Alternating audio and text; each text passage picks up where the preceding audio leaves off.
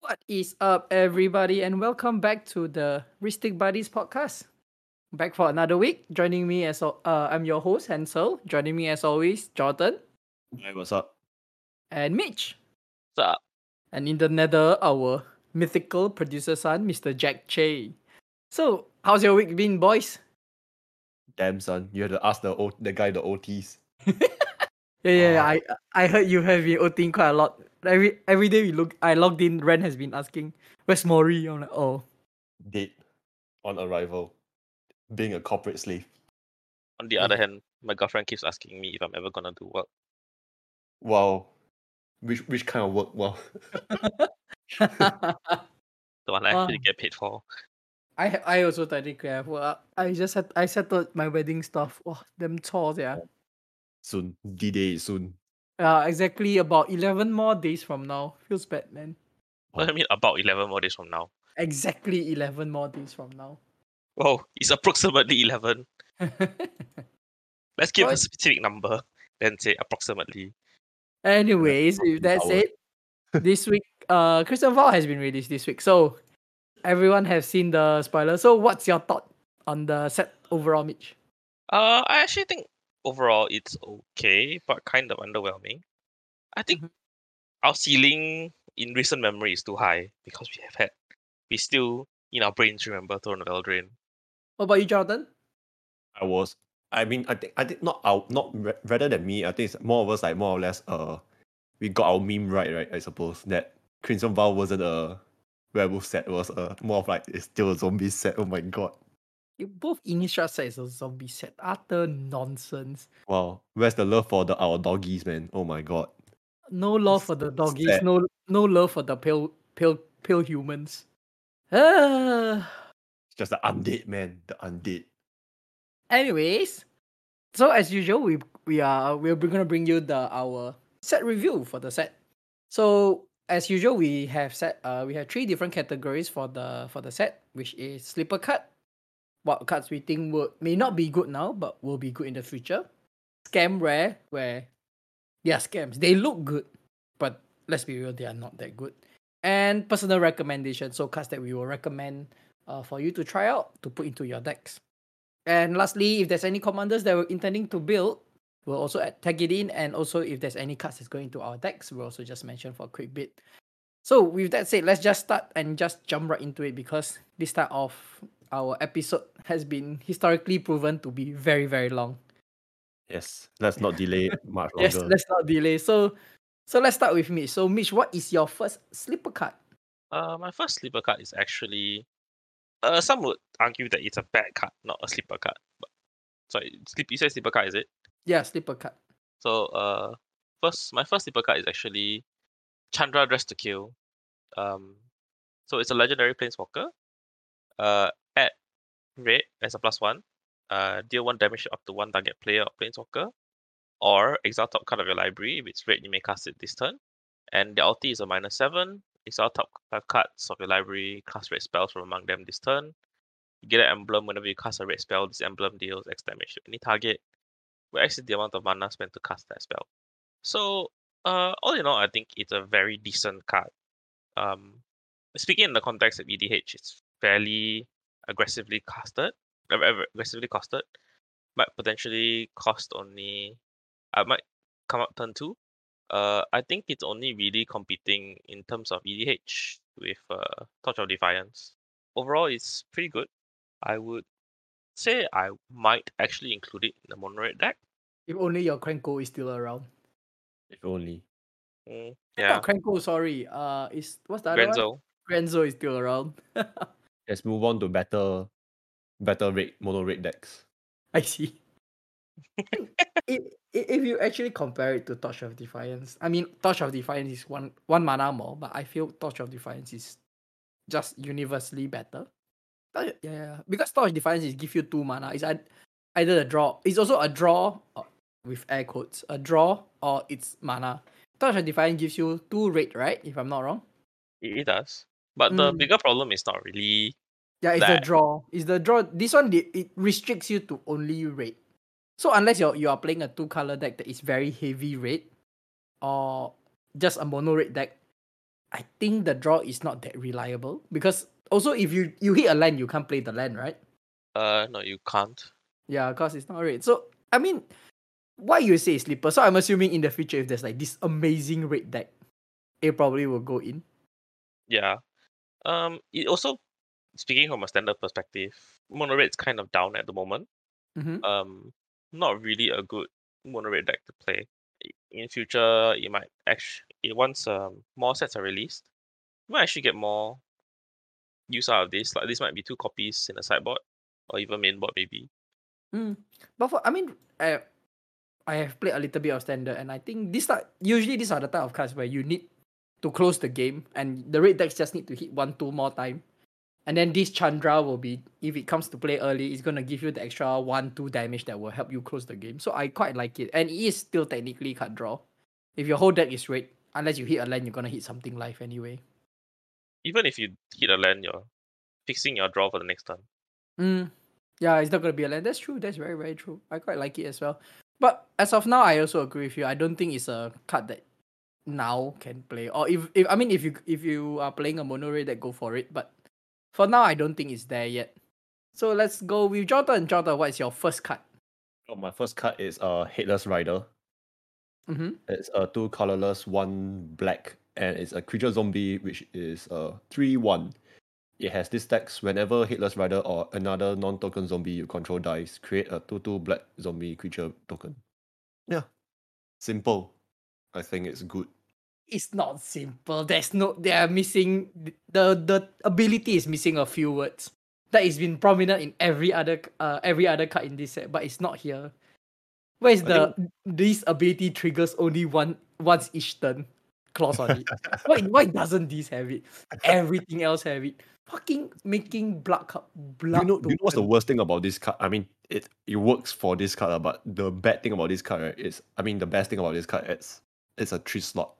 As always, zombies are getting their, you know, their mana curve. They're getting a lot of toys to play with within the three CMC zone, and I oh, love it. shit, so this this could be a seven. This is might as well be a seven or eight mana. You play this for three, play two other zombies, sack those two zombies, get more token, reanimate those two zombies, rinse and repeat, do zombie stuff, please. Who the Yeah, hell are you-? And, Who and are the fact you that it also replaces itself. Wow. Yeah, Yes. the, the, the only things I have, the only thing I have with this card is it's three mana. If it's two mana, it probably will go into my new deck. Oh, but the fact that it's three mana feels bad, man. That's because that's the restriction you place on your deck with the Lurrus, right? Yeah, it's a Lurrus, Yeah, correct. yeah. But, Damn. uh, I- but this is a desi- is a design challenge, I suppose. Yeah, but I, no, but I think at the end of the day, I think I know you put this as sleeper card. Uh, I actually because I saw everyone's list, I actually Mm. wanted to put this under my personal recommendation, but I don't feel I can do that because one, I'm not a zombie player. I I don't play a lot of zombies. I don't play zombie tribal. Like if I want to play zombie tribal, I actually have to borrow your cards to play them. Yeah. Second- but, Hmm? yeah, sorry, uh, please continue. Yes. Eh, yeah, but so I, I I cannot say much. But I just feel this type of card is if you're playing a zombie deck, this should just be in your deck. You shouldn't even think twice about playing this card. Mm. The only reason why I think it, it might be just a sleeper card is because, um, say for example, standard, there is no, I don't think there's any broken zombie things that you can do with, without, uh, say for example, Gravecrawler. So I mean, the, the the fact that it's non-token zombies, right? It's just it's a limitation you put on it, with regards to like uh, standard. Oh please, if, if if you can sack token, Oh. that will be nonsense. It loops with itself. Let's let's be real here. We can't have that. I know, right? Ah, damn it! Where's the fun? Yeah, it's a sleeper card, guys, because zombies recently hasn't get has been hasn't been getting enough buff. So it's a Oh. sleeper card. Maybe in the it- future. The, the buffs, the buffs, right, are a long time coming.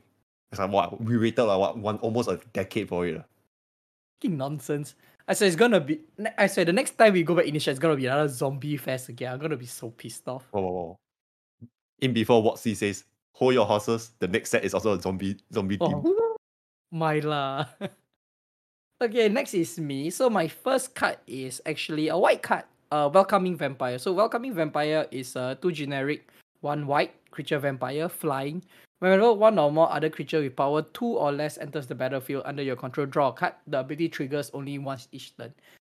Yes, it has the line triggers once each turn, but it does not have another line which is non-token. So if you are playing a tokens deck that uh plays maybe Regal Force, or those type of uh cards that generates token every upkeep, those one ones, two twos. With, with welcoming vampire, you will draw a card. So with every upkeep. So in my opinion, is the is a card draw for tokens deck.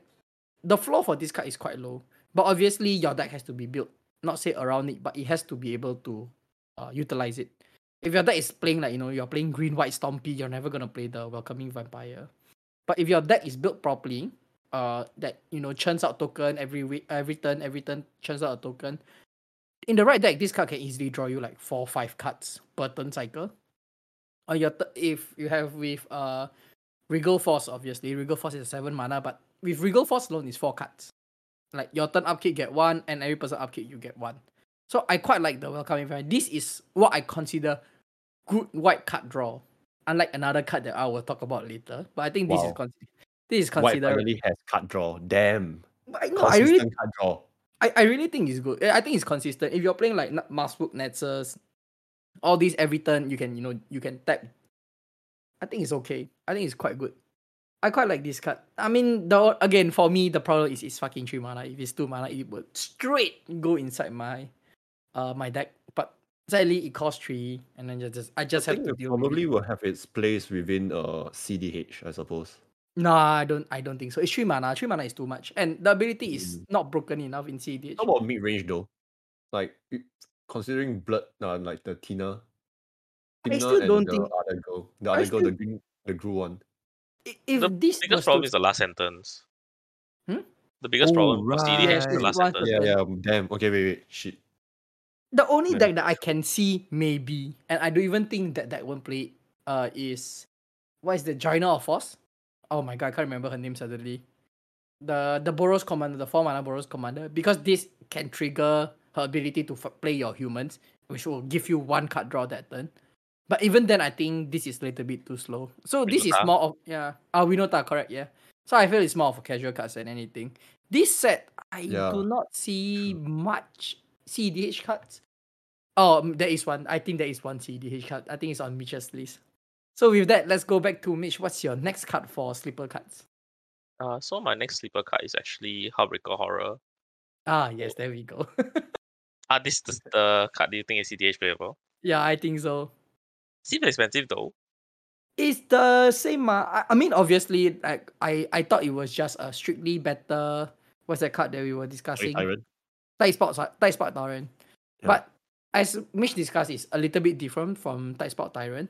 But I believe the people are brewing a Tasigur list with this because you can actually neo form Tasigur into this. So and then they will they intend to combo off with that. Obviously, I don't play any Tide Spot uh Tide Sprout list, so I don't know how the deck runs. But there is a few from what I hear through the grapevine, reading Reddit, listening to other podcasts. There are some people that are considering playing this card. And if I'm not wrong, the green blue frog is actually consider uh is gonna have a CEDH deck yourself. Yes. People are quite high on the green blue frog. I believe it's green blue frog, the, the frog with Hermit Druid. Yeah, but with that said, Mish, please go ahead with the card first before we Okay, go on so, another uh, tangent. Uh, let me just de- let me just uh, describe the card first. It's a seven mana card. Uh, with blue blue in the cost. Uh, flash. This spell can't be countered. Whenever you cast a spell, choose up to one. Return target spell you don't control to its owner's hand. Return target non-land permanent to its owner's hand. The biggest difference between this and Tidespout Tyrant is the return target uh, non-land permanent. So it can't return a land to hand the way that Tidespout Tyrant can. So it's different for certain decks. Like for example, an Animar deck I think would rather have Tidespout Tyrant over this Mm-hmm. because once Animar gets going and the stupid statue keeps going up and down, um, you can actually with Tidespout Tyrant, you cast it for three mana, then you just keep casting the stupid um statue, and then you just return all the lands and everything to hand and ask ADO continue playing Magic. Wow. But I believe you can go infinite with this still. Uh, with uh, Mana Crypt and Sol Ring, you can just still go infinite, right? Uh, sure. Yeah, I mean, yeah. So I mean, there is that. Uh, that is where people are looking at it. I guess it's still it's there is still ways for you to get infinite mana. And one thing I like about this card, it, it basically turn all your instants into Vensers. So technically, it's a counter spell. So I quite like it. The the main thing I hate is just the it's just the comparison itself. I don't Yes. like the Tidespout Tyrant comparison. It's different cards and one different things. Mm, yes, I agree. I made I made the exact same mistake when we were having our internet set review. Uh, In my mind, it's just it's a strictly better Tidespout Tyrant, and you pointed out it's, it's definitely not. But it has it, it it will be just like type spot tyrant in my opinion that it will make On a deck on its line, own. right? No, but it will make another. It will be like a deck on its own. You get what I'm trying to say? Like how CEDH deck is the poly tyrant deck. This Yeah, may not be a Azar. Yeah. So they may not be a poly. Ty- it will be like a not say uh, exactly a polymorph deck, but there will be a deck that plays with it, and it will be different from a Tidespout Tyrant deck. I feel. Yeah, simply because of the cast a spell thing. Yeah, But I I I really, I really like this card. I intend to get a copy. I don't know which deck I'll play, but the prospect of turning all my instants into Venser is very very appealing to me. I love Venser and I, I like to Venser people. It sounds stupid, right? Like Yeah, once but- it lands on the board, it's very it's very hard for it to get off the board. And so the best thing, right, it will land on the board because it cannot be Yes. countered. Yes. So unless they actually venture you or they have their own card uh own uh It's our Kraken. target. yeah, it's gonna appear, and it's just gonna be a very big problem. The only thing is missing that if it have like hexproof, but wow, alas, damn, that's asking for too much, man. Wow. eh, imagine do you- they they try to like destroy it, you play a zero mana card, then just return it to hand. Wow, I love it, man. Such a good card. Wow, this and Leyline of Anticipation. Oh my god. Yeah, you can be actually very annoying. You can. Oh, it's so annoying. You think I can play this in Derevi? Yeah. No, Derevi is on No. Uh, no, Derevi, no, Derevi is a ca- is a trick is a ability, it's not a cast. This is cast, right? It's yes. a cast. Uh, oh well. Yeah. Oh well, never mind. There will be a there will I have a deck favorite for eventually. So John, what is your second card? My second card is uh Cemetery Protector. It's two colorless, double white. Yes, Flash is a human soldier. It's a three four. So it has this uh text whenever eh, when Cemetery Protector enters the battlefield, exile a card from a graveyard.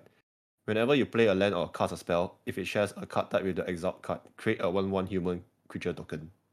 For the for being a necromancer and really touching your graveyard, you really like anti graveyard cards as well. I see. Yeah. I mean, I do understand the from the standpoint of a guy who loves to touch his graveyard. Yeah.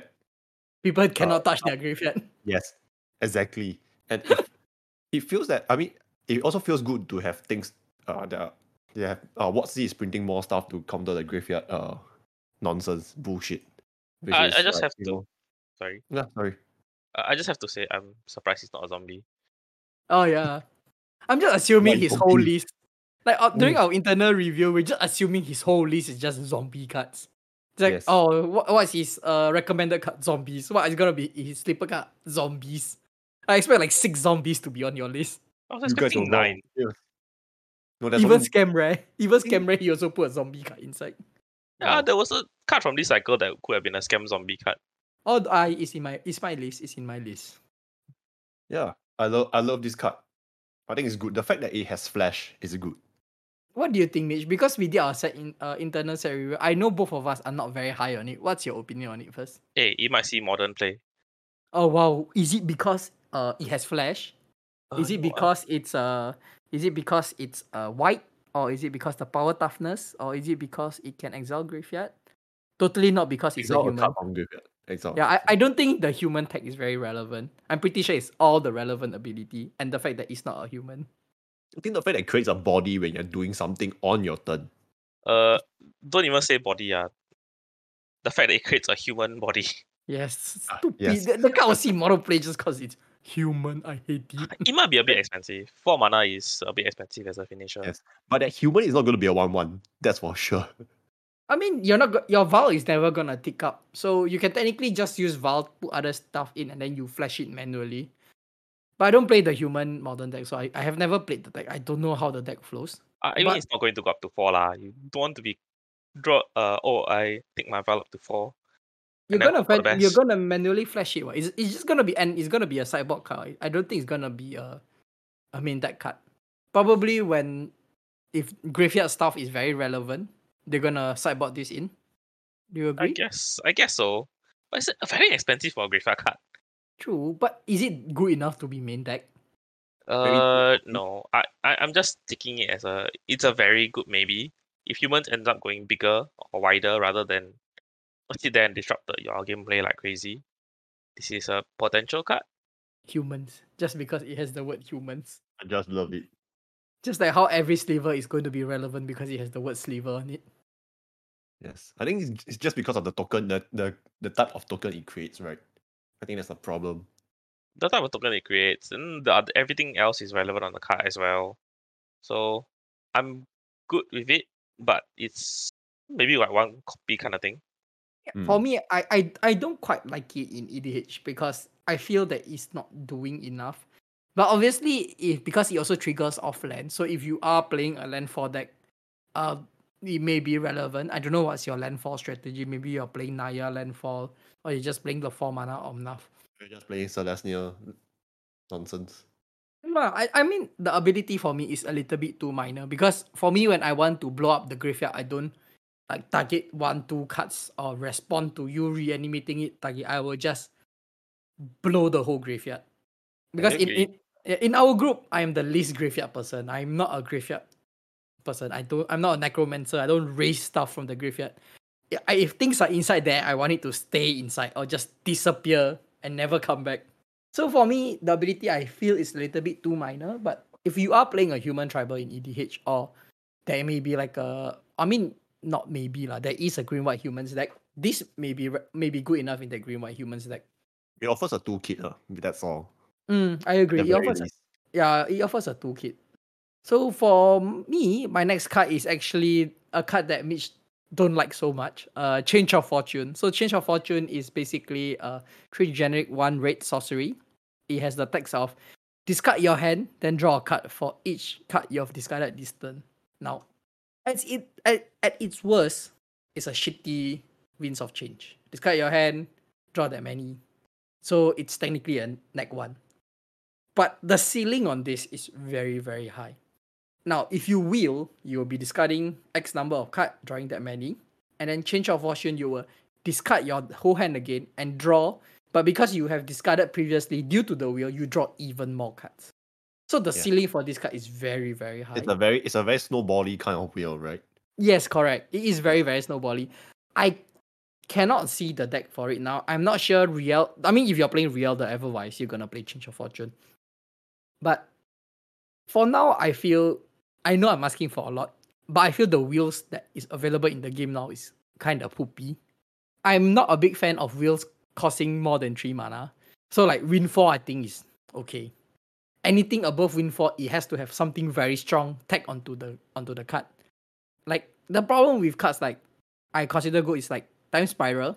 Time Spiral is shuffle the card back into your deck, so you're not discarding them, so you don't draw extra, I believe. So the wheels currently that is within reasonable price are that I can think of is Windfall and what is it called? Reforge the Soul, which I think is not that good.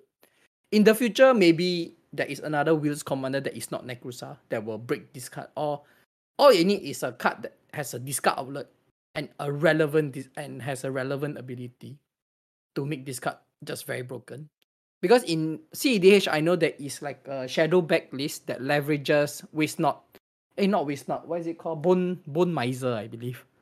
So I believe that type of that type of deck can exist, and change of fortune would definitely be very very strong inside the deck. But I as mean, for you- now, hmm? You can put this in, uh, for Anya. example, most storm commanders. If you're using wheels to Generate the card advantage. yeah your generate hand. card advantage. So, th- uh, commanders like Vadrik or commanders like Birgi, I think might be relevant for this. yeah, yeah, of course. If you are playing Birgi, it's actually quite insane, isn't it? You play Faithless Looting, then you play Change of Fortune, you draw quite a number of cards. But I feel it is the card I feel is broken. And it can be even more broke with the correct card. So it's there. If you have the deck for it, you're playing Mono Ray or you're playing a Wheel esque Storm deck like Mitch say, the card is definitely good for you. But I feel it can be a lot better. This is the type of card that I'm always watching out for. It's just gonna break because they release a commander that breaks this. That is a commander with a discard outlet or something. Isn't it also like works pretty well with Anya? I mean, if you're play, I mean, if you're Anya, you will play this. Uh, you're just gonna Yeah. go through your deck. Oh no, to it stopped. Change of fortune. Draw the rest of your deck. What? Why Yeah. was I not the person to think about this? Oh yeah, for our listeners, we are referring to the old Anya. the new one is just disappointment. oh, the, the new one is so rubbish. So bad. Anya the rubbish. Oh my god. From a CEDH deck to not even worth mentioning. oh, look how they massacre our girl. Oh, she did nothing wrong. Holy shit. Her biggest problem is still the fact that the blood token sucks. Yes. She's No idea once, but wait, she's once button also, right? So even if it doesn't suck, she still sucks. You know what they could have done to make it better? What? Give her eminence Wow. Wow. Hot takes. and remove the once button. No You problem. know, you know what I think about the blood tokens? I think I just there to for you to sack to KCI. The That's all. nonsense. The blood token, the most nonsense is the ability. What fucking loot? Nonsense. Yeah, it should be a drain. It should really be a drain and not a loot. And even if it's looting, it shouldn't cost one. It should just be free. Yes, that's why you chuck it to the KCI. Uh Krark-Clan Ironworks. Or create a blood token. This ability trigger only once each turn. Walao eh. She's literally worse than the welcoming vampire because the welcoming vampire just gives you the card. She she gives you a blood token that you need to pay one to loot. Oh, Yes. Oh that's wow. Then the attack ability. Oh, they really massacred our girl Oh, From- set pay payments. from a mid tier CEDH deck to this. Feels bad. Uh, let's not hop on. her- Let's not hop on her anymore. She's not even on. She's not. She's not the topic. She's not even worth a scam. Right? I hope people just see and know she's a bad card. She's not even Yeah. worth saying when they open it in and they're like, ah, damn it. Fuck that. Okay, Mitch, what is your last card that you consider a sleeper? Uh, hopeful initiate. So it's a one mana training. Ah, uh, yes. uh, two generic and one white. Remove two plus one plus one counters from non creatures you control. Destroy target artifact or enchantment. Hmm. So the way I see this card is, you don't really care about the training. It's just there for if you can get the counters on. But it's a reusable um, enchantment or artifact destruction.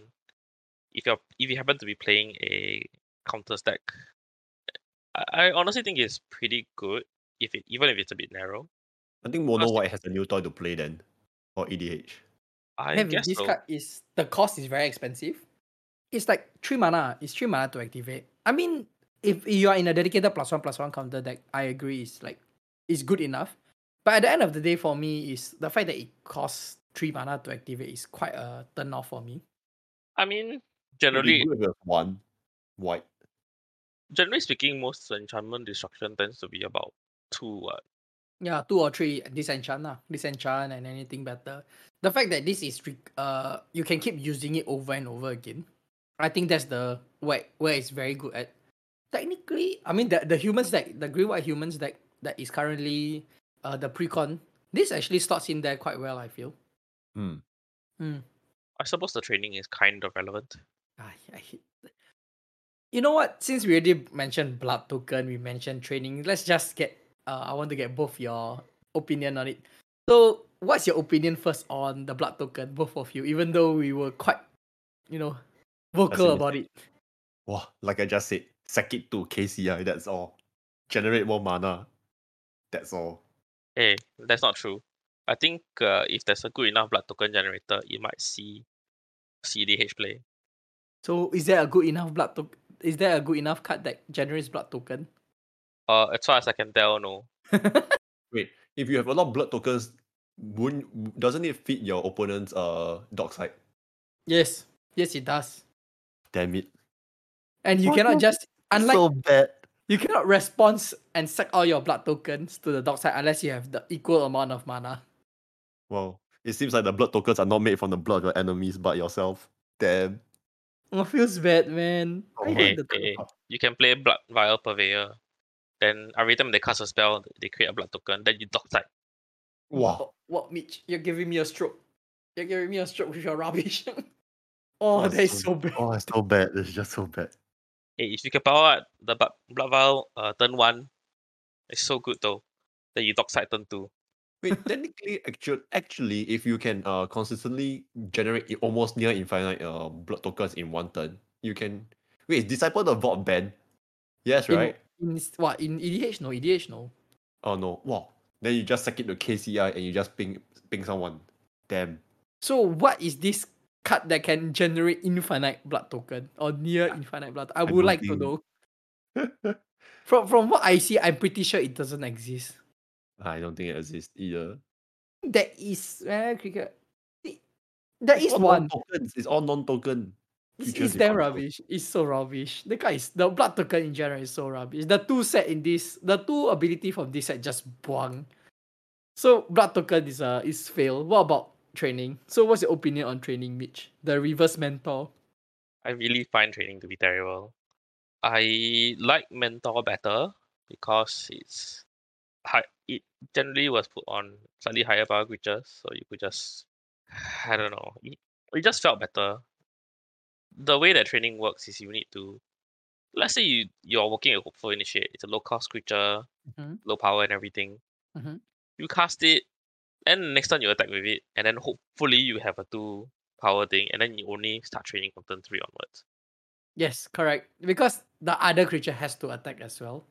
So it's damn rubbish.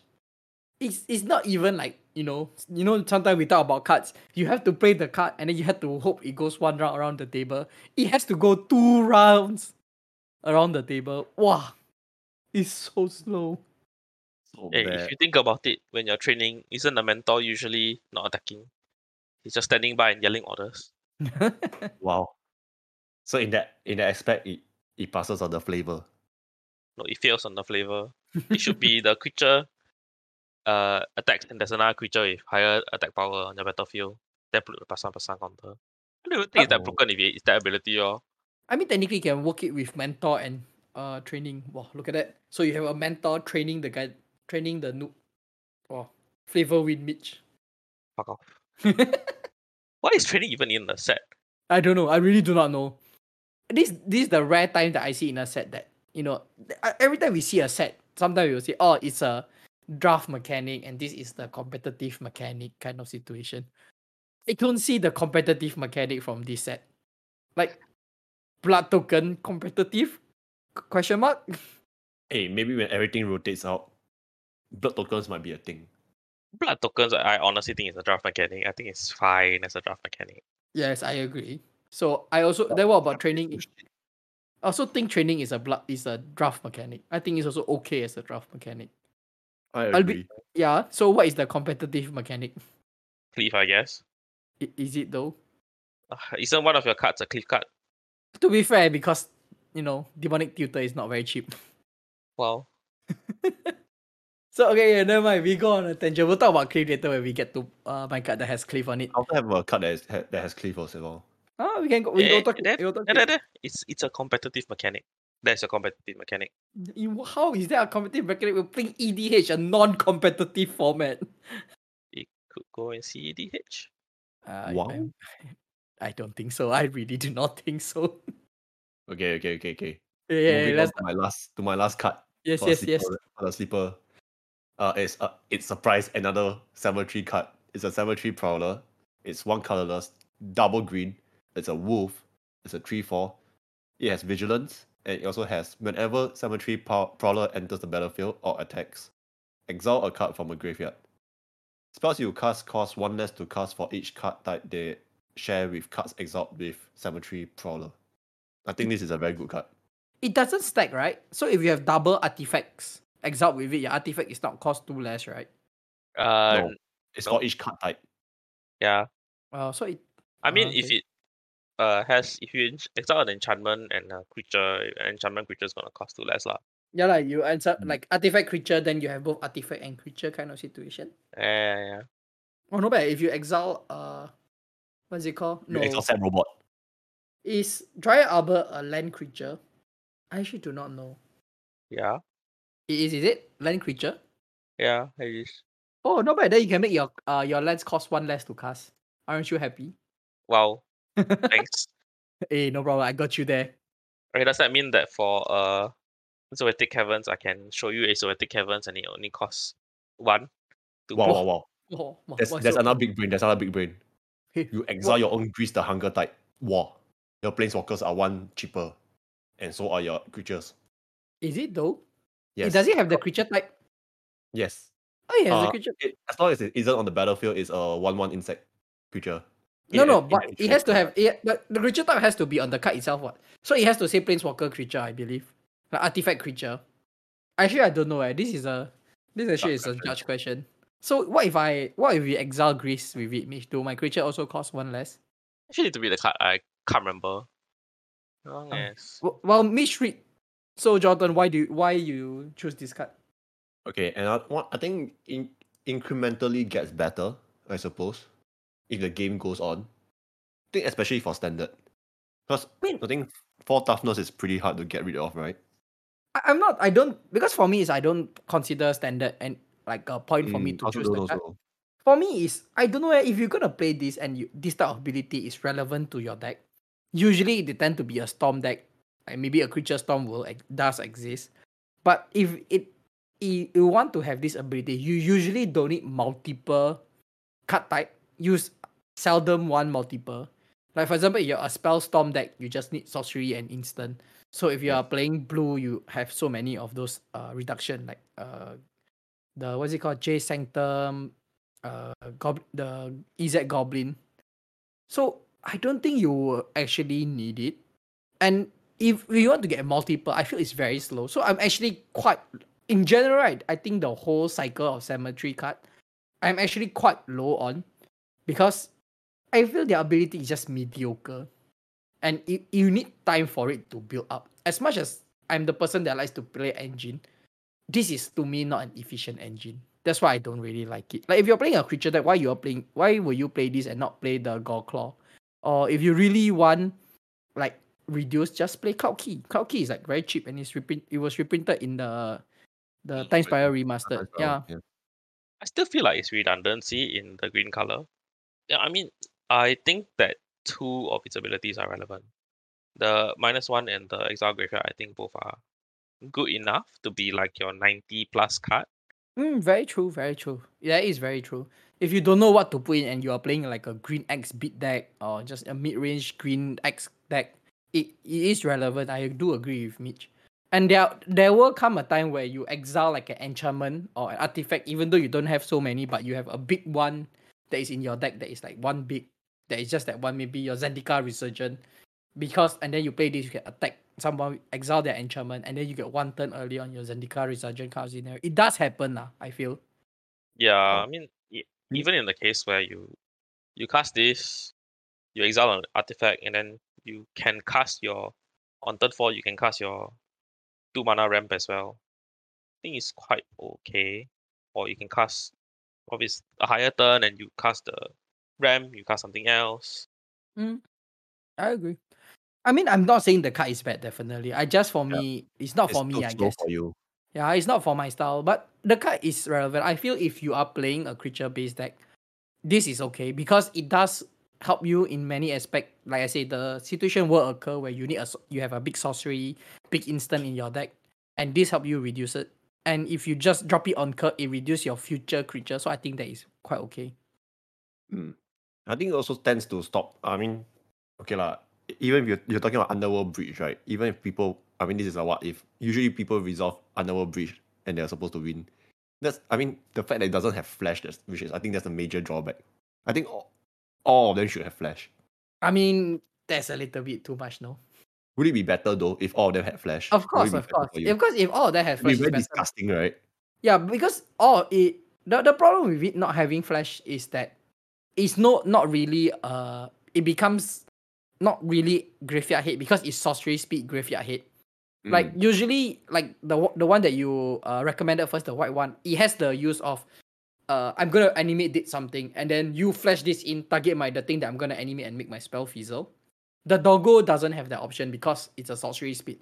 So you're gonna have to preemptively exile the thing. So if the person is trying to set up, you disrupt their setup, or you can just uh what's it called? Do it to just stir their kacang lah. Ra- and then, Yes. rather than that's a the only. That's the only. It's just it's more proactive. Ah, it's more proactive rather than the white one. It can it can be reactive. This Mm. does not. This don't even let you be reactive at all. It's a proactive card. Yes. It's more of like yeah, if you're already winning, it just helps you maintain an advantage. That small Yes. slight advantage, I suppose. Yes, very true. My big problem with it is that if you put flash on all of them, you're running into balance issues. Like three mana on the stupid stupid prowler. You uh reducing costs, your exile creature, and it If- came if- at instant speed. It's a bit too it goes from meh to broken, I feel. I agree. Because agree. we can do so this end of turn. If let's say if uh just a thought exercise, what if I give it flash and make it cost one more? You think it's fair? Yes. Mm, yes, probably. Hmm. I Wait, mean, one more what? One colorless or one green? one colorless. I think it's fair Yes. if you do that I because. I read if you give me that, I allows me to have a reactive play is a lot better. Reactive play is better than disruptive because if you're playing with four people, uh, you don't you have two graveyard hit, you only can disrupt one. With this, you can react to whoever is doing the more crazy thing kind of situation. I So- suppose. Yeah, they cannot like in they end the turn, then you they entomb, and then you know they animate. So the moment they entomb, you can flash eat it before and when they target it. So that's why I prefer if it has flash.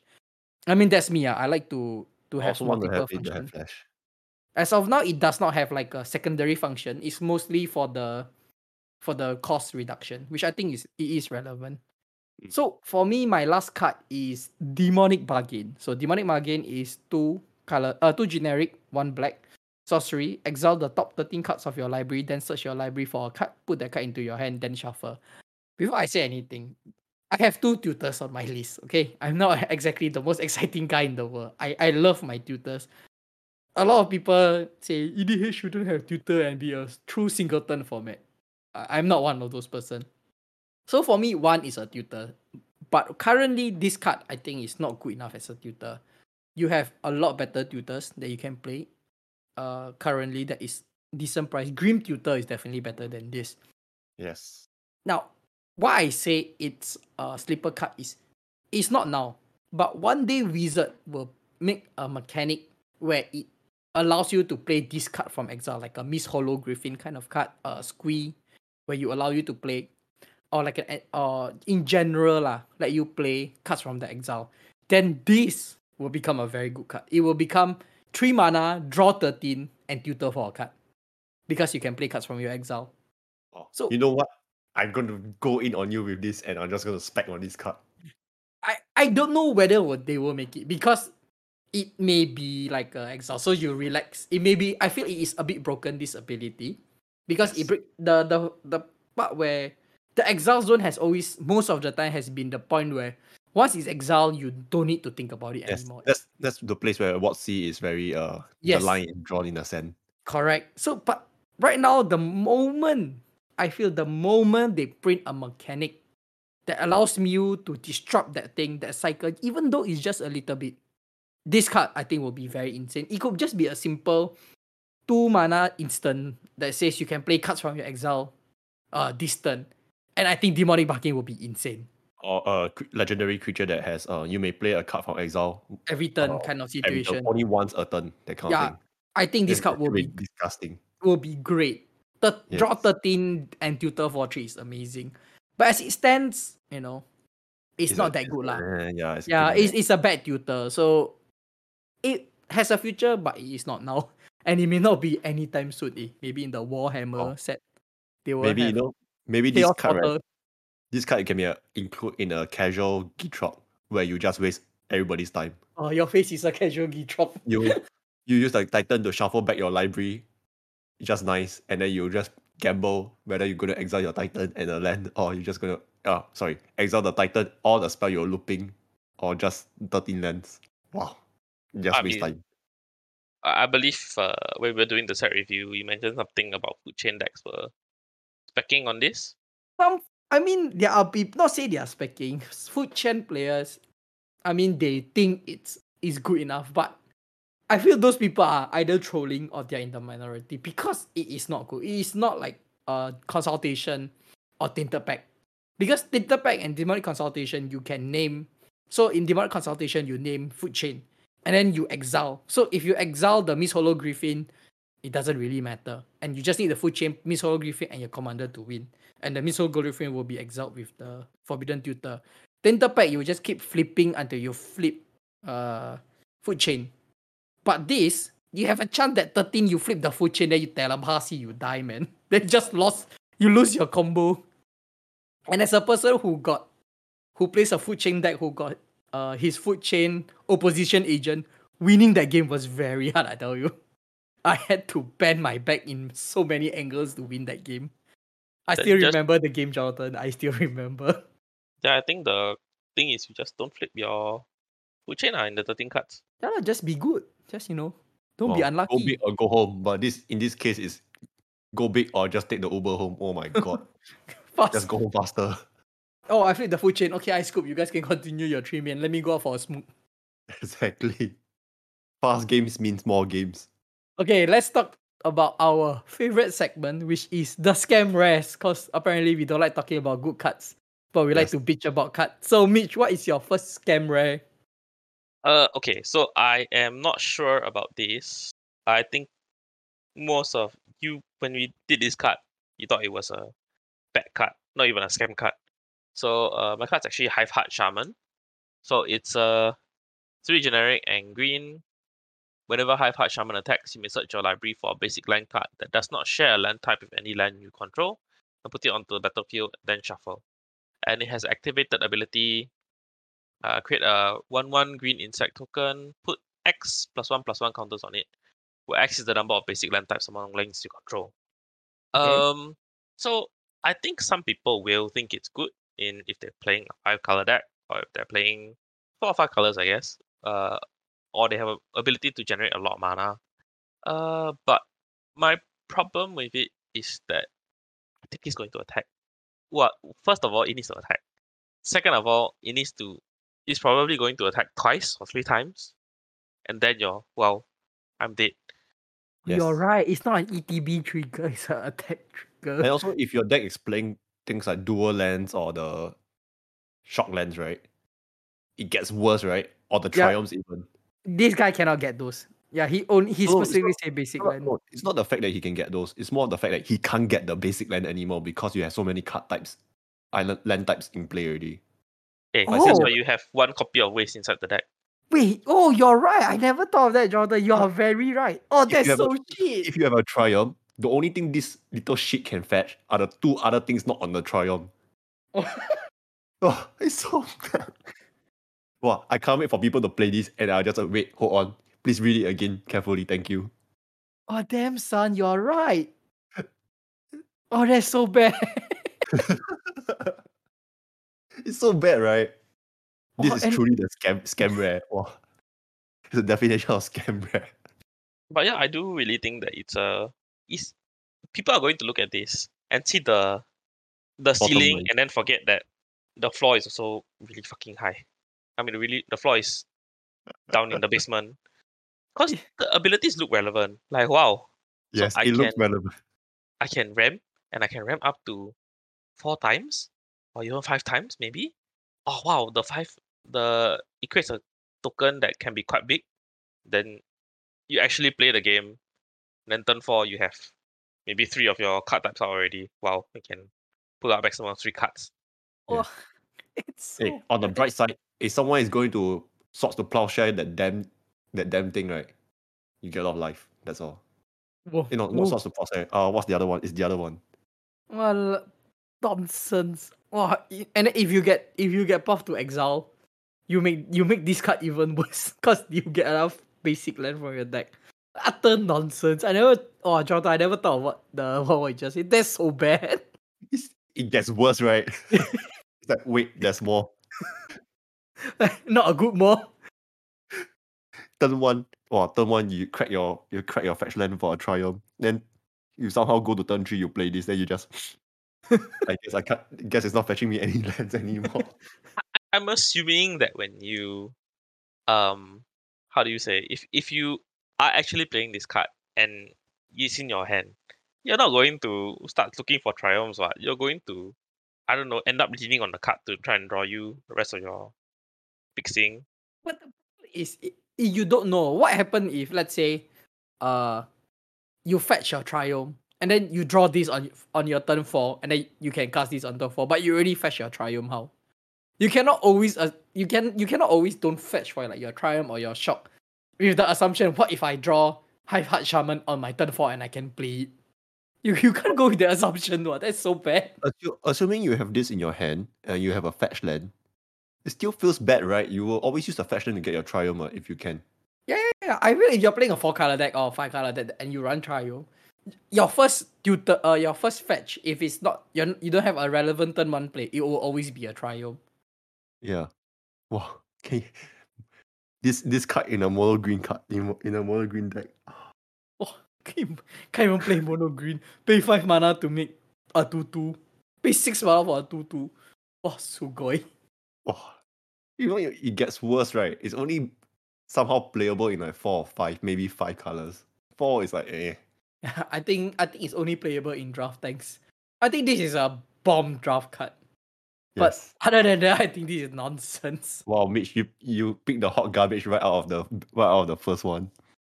Um, I, I actually need to wait for uh the the release notes to come out. But if I'm not mistaken, you can co- you might be able to keep fetching for waste, even if you already have a waste.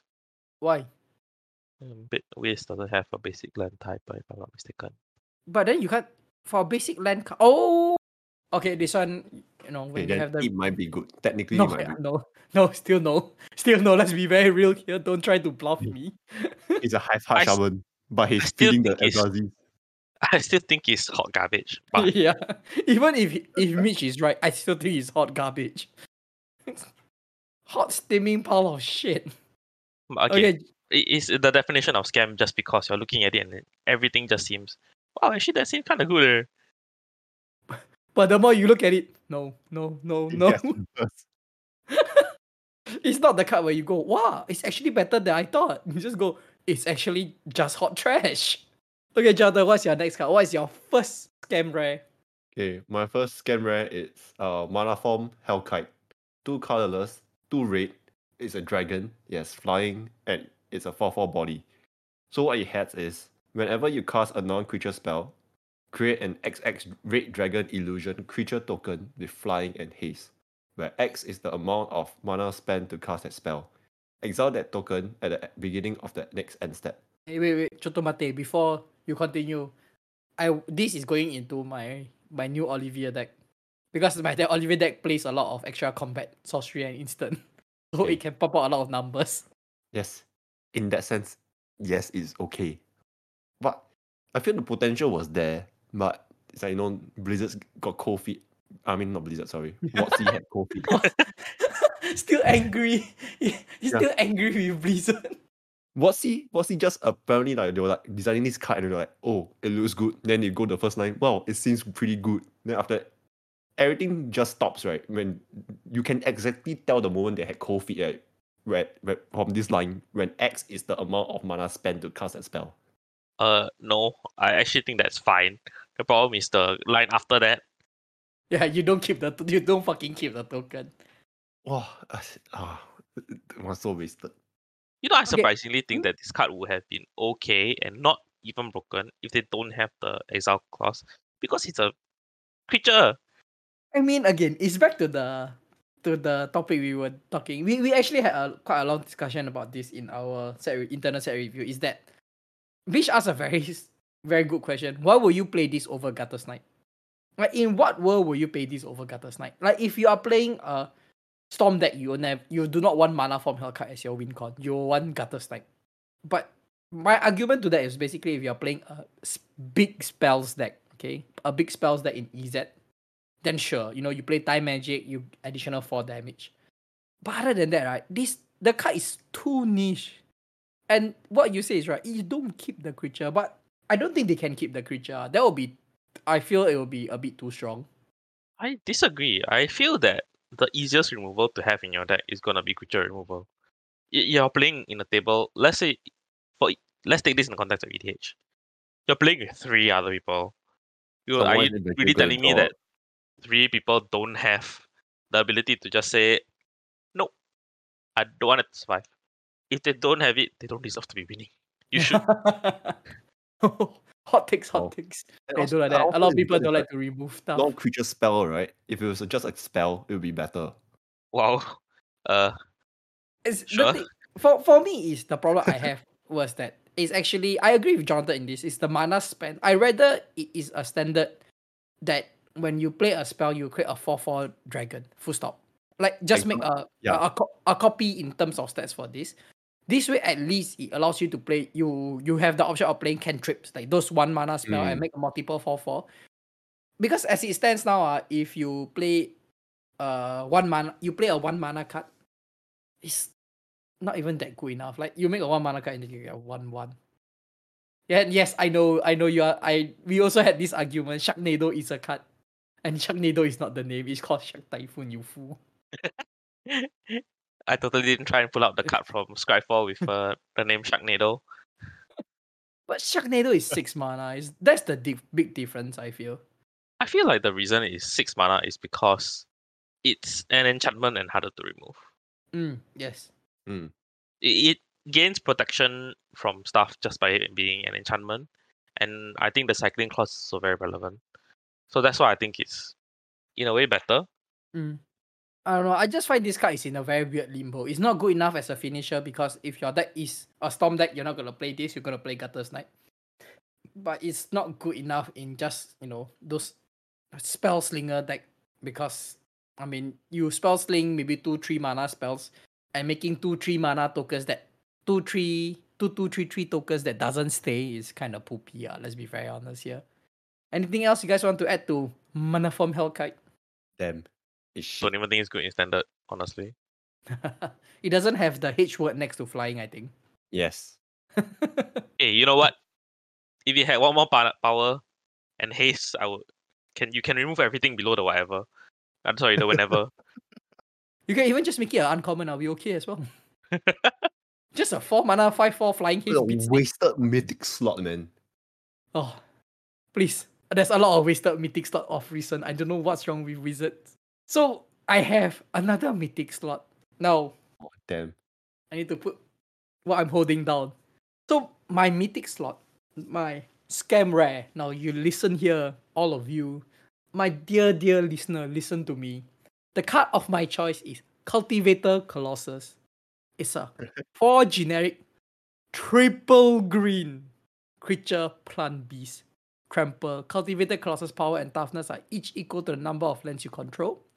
When Cultivator Colossus enters the battlefield, you may put a land card from your hand onto the battlefield tab. If you do, draw a card and repeat the process.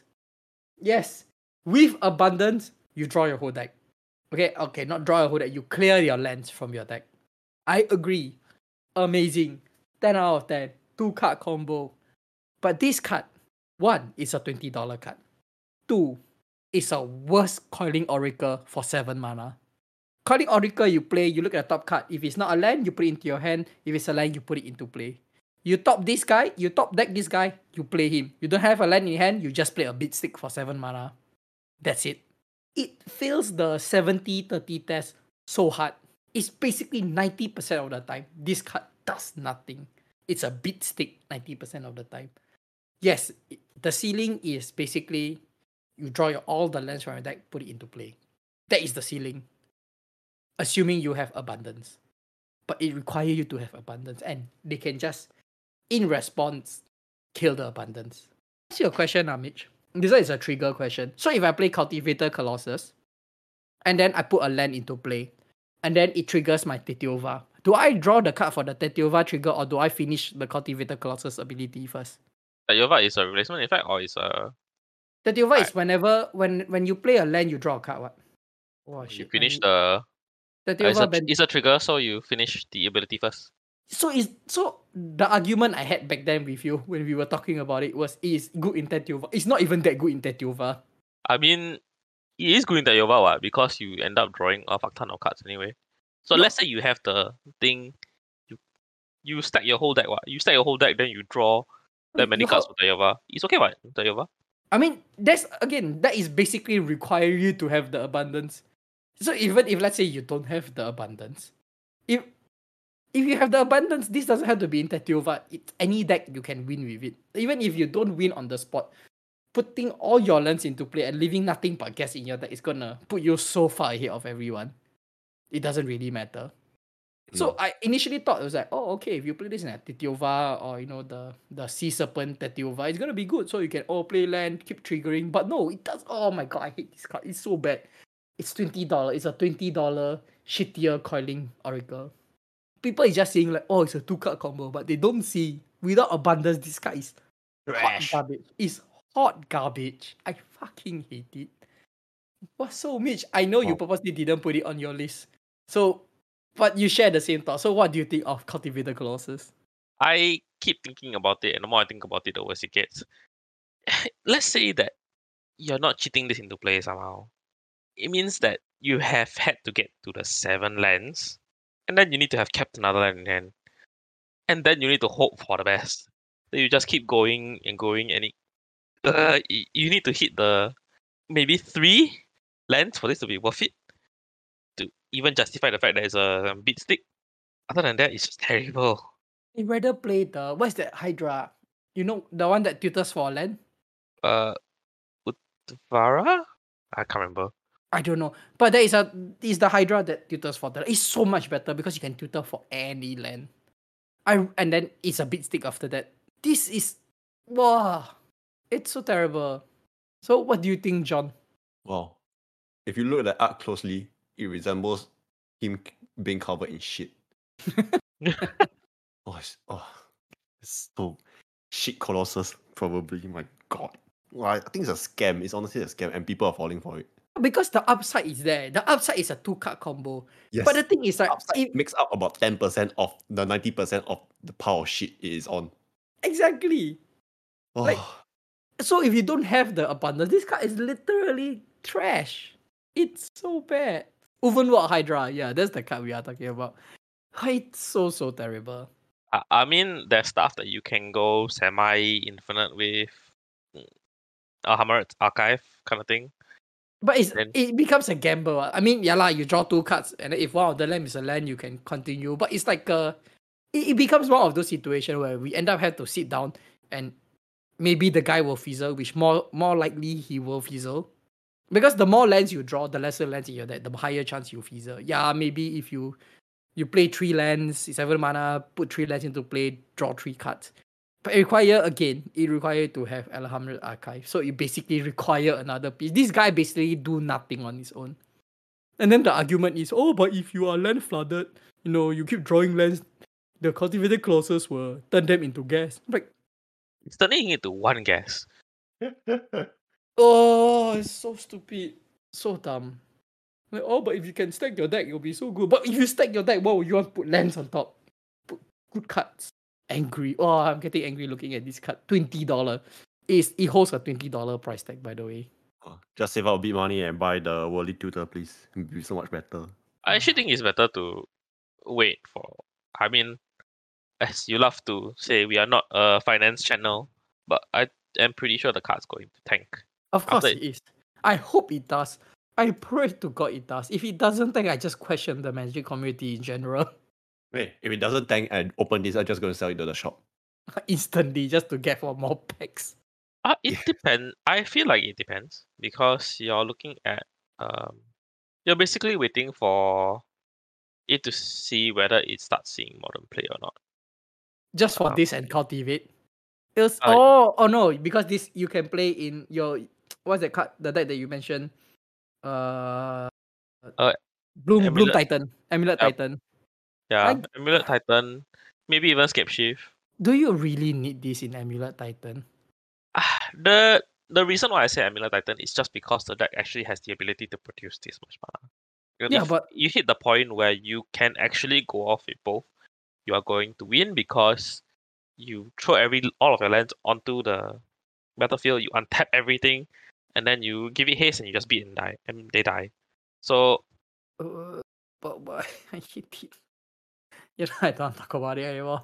I don't want to give this card any credit whatsoever. This card can Yes. die in the Don't ditch. give it any attention. And uh, an- another card it might possibly start to go off with is uh, Underrealm Lich, cause that's also a replacement effect. So Huh. will it replace? So if you can choose to put the land and put the cards in your graveyard lah.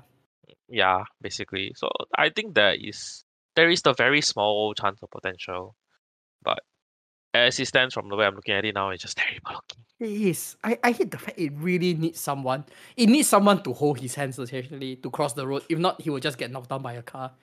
Damn. Useless. Eh, Okay, Mitch, what's your next uh scam? Uh, my next scam is wait, I need to check this. Uh, it's actually Jacob Hauken Inspector. So the card has two sides to it. Uh, it's a two mana card. Draw a card, then exile a card from your hand face down. You may look at the card as long as it remains exiled. You may pay four generic and blue blue if you do transform Jacob Hauken Inspector. And it, the other side is a legendary enchantment. At the beginning of your upkeep, exile top card of your library face down. You may look at the card as long as it remains exiled. Once during each of your turns, you may play a land or cast a spell from among the cards exiled with this permanent without paying its mana cost. So, in my wait, wait. opinion, Before you continue, you know what people are people saying? This is the new Jace Vryn's Prodigy. Hell no. Before you tell me what's your opinion, what is your opinion on that comment, Mitch? It is the new Jace Vryn's Prodigy. I think that it's fundamentally different. Um, I don't think it's a good comparison. Maybe just because it's both both of them are two mana, both are zero two, and both draw and dis- discard air quotes. Oh my god, they do so different. Ugh, but never mind, Mitch. Please continue. What's your opinion on it? It's terrible just because of the exile clause. I actually wouldn't have minded this card if they did something like they do for some of the other cards. Uh, this draw a card, then discard a card from your hand with uh, I don't know, uh, inspection counter on it or something, or a magnifying glass counter on it or something like that. Because if you draw discard it, sure, it's in the graveyard. You can use it in other ways. Mm-hmm. There's ways of interacting with it. I think it's fine. Exile. Yeah. Wow, you draw this card, then exile a card from your hand, then they just uh okay, uh I don't want you to cast it. So I transform Hauken's Insight. Uh I get rid of it. Then you Yeah, just because it doesn't retain the memory. My god. It doesn't retain the memory. Yeah. yeah. Let's say you cast Haw- uh Hauken again, then it's a new card what? It doesn't remember who is the Oh, it gets worse. Oh, it gets worse. Oh, Oh, is, oh, we like a magic show pulling stuff out of head. But instead of pulling out rabbit, we're just pulling out shit. Aha, look, it's worse. Oh, like, you know, I actually, you know, when this set hits, right, I was probably going to drag you to the card shop and, you know, let's do our, I open one box, you open one box kind of nonsense. Yes, yes. But the more I look at it, the more I, this pod, this section of the podcast is going, I don't think I want to open a box. I want to see you guys open a box. I Because it's not my money. open a box. I don't open a box right now. Oh, Wow, it's so why do I want to open this? Yeah, jeez. Oh, Hansel, can you imagine? Wow, wow, wow. Foy, foy, foy mythic. It's a blue. it's a foy Jacob. Wow, I'm just gonna cry. Eh, you can be very happy if it's a foil mythic. Why blue meeting you're there? Necro duality, necro duality. Jacob Hawkins. What do you cry? Wow.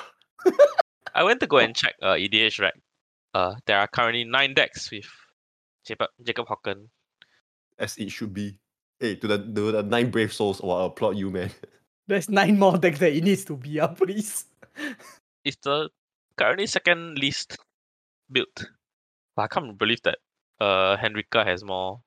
Nonsense. So nonsense. Ah, the card is so slow. You still need to pay six mana to flip it. They have so many points of interaction. Look, it. I I'm pretty sure they built it as fun decks. It does look like a fun deck. It's mono blue is how is blue, mono blue ever gonna be fun? Wow. Time Magic oh. Wow, Mitch, so fun. I'm having the time of my life looking at you take your turns and not winning. Look, it's one person has fun. The other three can fuck off. I'll be honest, if I'm playing this and I just keep playing turns and do nothing, I'm not gonna have fun, man. Fuck that. Do you know what are the first one, two, three, four, five, six, seven, eight, nine, ten? The first ten cards that are high synergy cards for this What? Nine of them are time magic. The last one is omniscience. Oh, fuck off, man. What generically powerful blue cards? Who would have thought? Hmm, blue blue card. combos with uh, type magic. Hmm. Okay, Jonathan, what is your next? What's your next card? Oh damn! It's another blue card. It's a consuming tide, two colorless, double blue. It has each player chooses a non-land permanent they control. Return all non-land permanents not chosen this way to their owner's hands. Then you draw a card for each opponent who has more cards in their hands than you. It's a cheaper Cyclonic Rift. It's so good. Yes. And and I left out a convenient thing. I didn't say what card type it was because it's a bloody sorcery. wow. You put this as your scam rare, is it? Yes, I put this as a scam rare. I actually disagree with you. I, I Why? don't feel it's a scam rare. I feel it's just a pack card. People should. no, but it's a rare, so it's a scam rare. No, the thing, the thing is, we're, yeah, it's basically just like a PSA. Like, guys, it's a scam, rare. In case you think it's a good card, I am now telling you it is not a good card, and I hope you know it's not a good card. I hope you don't need me in the future to tell you it's a bad card. Yeah.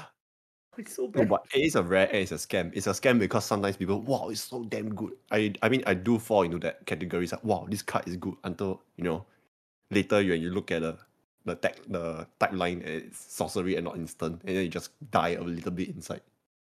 Surprisingly, we didn't do that much when we were doing the set review. we have been we have been tempered by AFR. Never forget. Wow, the number of times we said, oh, fuck, it's a sorcery. Why? no, nothing now can uh face me because I have gone through AFR set review. So, you know, you're gonna have to do a lot worse, wizard. Please don't. Oh, it's so bad. There's nothing else I can say about this. You know, the fact that it, it tries to, you know, oh, it's a four mana. You can, you know, okay. So what is a sorcery? Uh, Day of Judgment and D- Damnation is also for for costed, so-called bot wipes, and you get to draw a card from this. But the thing is, when you draw the card, if it's just your end step, your cleanup step, and you have to discard your hand because you have no more mana to cast the shit that you just drew. Eh, why didn't you just draw a Reliquary Tower of the three cards? Just Wow. just be good ah. Wow. So bad. Wow, just just have omniscience in play, right? How about that? Because the fact that it's sorcery, right? You bounce all of it to their hand. Because then they go next, they can fucking immediately rebuild Why you are the first to discard. It's like a reverse cyclonic rift. Holy shit. Just have line then. Just cast this on the end step. Safely Nice. like oh. Yeah, you need Leyline, you need the Vedalken Orrery. oh, you need a lot of things. Uh. You might as well just give the whole the whole hospital, please. Oh, You do you want I might as well just give you Mana Crypt and all the fast mana as well, right? Since what I did. Hey, hey, but Mitch, it works with Dockside. You can bounce back your Dockside. But but because you bounce back all the artifact enchantment, your Dockside now gives you nothing. Rubbish. eh, don't no, know. no, your Dockside will still give you three if will give you three uh treasure tokens if the if your opponents were very uh you know kind to you. Wow. Thanks. Thanks for your kindness, stranger. Oh, it's so bad. Nonsense. So okay, the next one is for me is wedding announcement. As someone who has his wedding impending coming soon, seeing this card hurts me a little bit. Wow, damn. Really? So wedding announcement is a three mana uh, enchantment to generate one white. At the beginning of your end step, put invitation counter on wedding announcement. If you attack with two or more creature this turn, draw a card. Otherwise, create a one one white human creature token. That if wedding announcement has three or more invitation counter on it, transform it. So the transformation side is all your creature get plus one plus one. Uh, essentially an anthem. Now, this card is a problem in two ways. If you want an anthem, you don't want this because it's not immediately an anthem. I don't know why you want anthems. Anthem sucks, but yeah, it's not immediately an anthem. If you want for the card draw, it's still terrible because it only draws you a card when you have a board state. So because you need to attack with two or more creature, not just one, two or more. And it's not like an enchantment where it's how to say this ah. If you're already ahead, playing wedding announcement is basically you you wasting three mana because you only can draw one card that turn. It's not even gonna propel your winning position even more to like to win even more. It's so bad. There is no good time to play this. Play this on an empty board, useless. Play this on a board that you are meaning, it draws you just one card. And the flip, the most egregious thing is the flip is a must. So if you want to keep the one card draw pattern, you can't. After a while, you have to forcefully flip it to an anthem. Wow. So some people are saying this is white card draw. Please, this is not white card draw. The only redeeming feature about this card is on the flip side, Wedding Festivity, the vampire looks very pretty. That's all. Uh, that's not the only upside. You see, if you read the otherwise part, right? Otherwise, create a one-one white. You see the word after white. Oh, uh, is humans gonna play this, Mitch? oh, oh, are you giving me a stroke again? Every time you see the word human, just stop and think about it first. Can No. this be? this don't even need to stop. I don't need to stop for this. I don't need. It's okay. What's your opinion on this, both of you? Wedding announcement.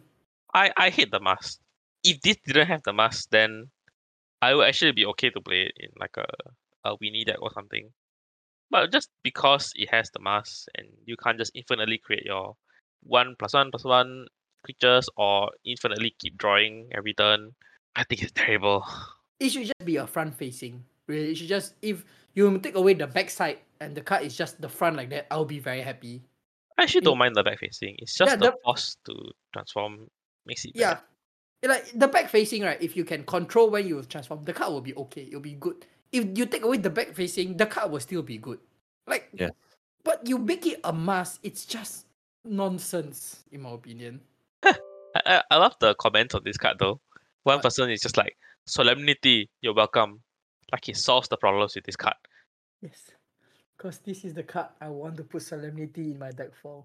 Wedding announcement. It's just so bad. Why? Why? Why? Why? Nonsense. Utter nonsense. You're gonna open this, you're gonna hate life. I hate it. I'm just gonna exchange it for For give what? the shot for another pack. You, you can't even it's not even a dollar. What? You tell me I change this for a pack. Ah, damn Eh, it. Maybe you can exchange eight of them for a pack. Hey, that's quite true. Hey, at least you know, eight of it is gonna go into a pack. Wow, I could draw something better. A foil colossus. Oh, then you straight away trade. Just take it take it away from me. I don't wanna see it. Fuck this five Yes. colossus. Exactly. Nonsense. Yeah, on CFB it's uh US one forty five. Wow, amazing. And then the moment it gets released and people start opening it, it's immediately got dropped to fifty cents. 50 cents you're giving it too much credit. I'm saying 20. Well, I say five cents. It's a bulk rare kind of shit. Uh shop still sell at fifty cents what? I mean, but you when the shop buy it from you, it's not gonna be for 50 cents. Okay, fair enough. okay, Miss, what is your last card? Uh, my last card's actually the currently highest built command uh for Crimson Vow. Why? Why is it this? So it's actually Toxrill the Corrosive. Five black black, slug horror.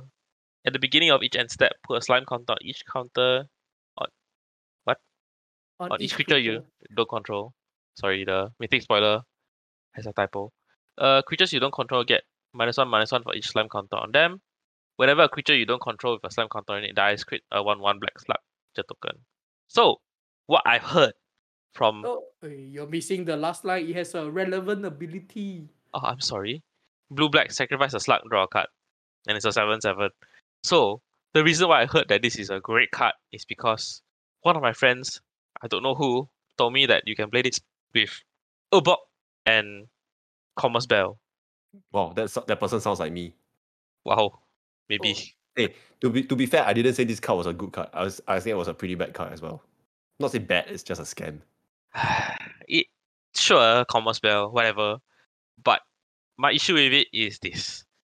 You are going to cast this at 11 mana with Kormus Bell. And then you're going to go to end step. And someone's either gonna hit this or hit your Kormus Bell before you go to end step. And just waste your turn. Seven mana, eh? You're gonna go to seven mana and then you're just gonna be like, um, can I cast my Toxrill? You know what? Sure. Can I go to end step? No, this dies Yes. first. It's just so bad. It's so rubbish. And it's not like this combo doesn't exist. You already have Elesh Norn. And the moment Elesh Norn hits the table, they wipe the land. This you must wait until the end step. Look an additional part. I mean, it has the upside that, you know, uh all the lands will become a one one slug on your on your battlefield after it, activates. And then you can sack those slugs to draw a card. Fair enough, I suppose. But it shouldn't No. be seven mana for that.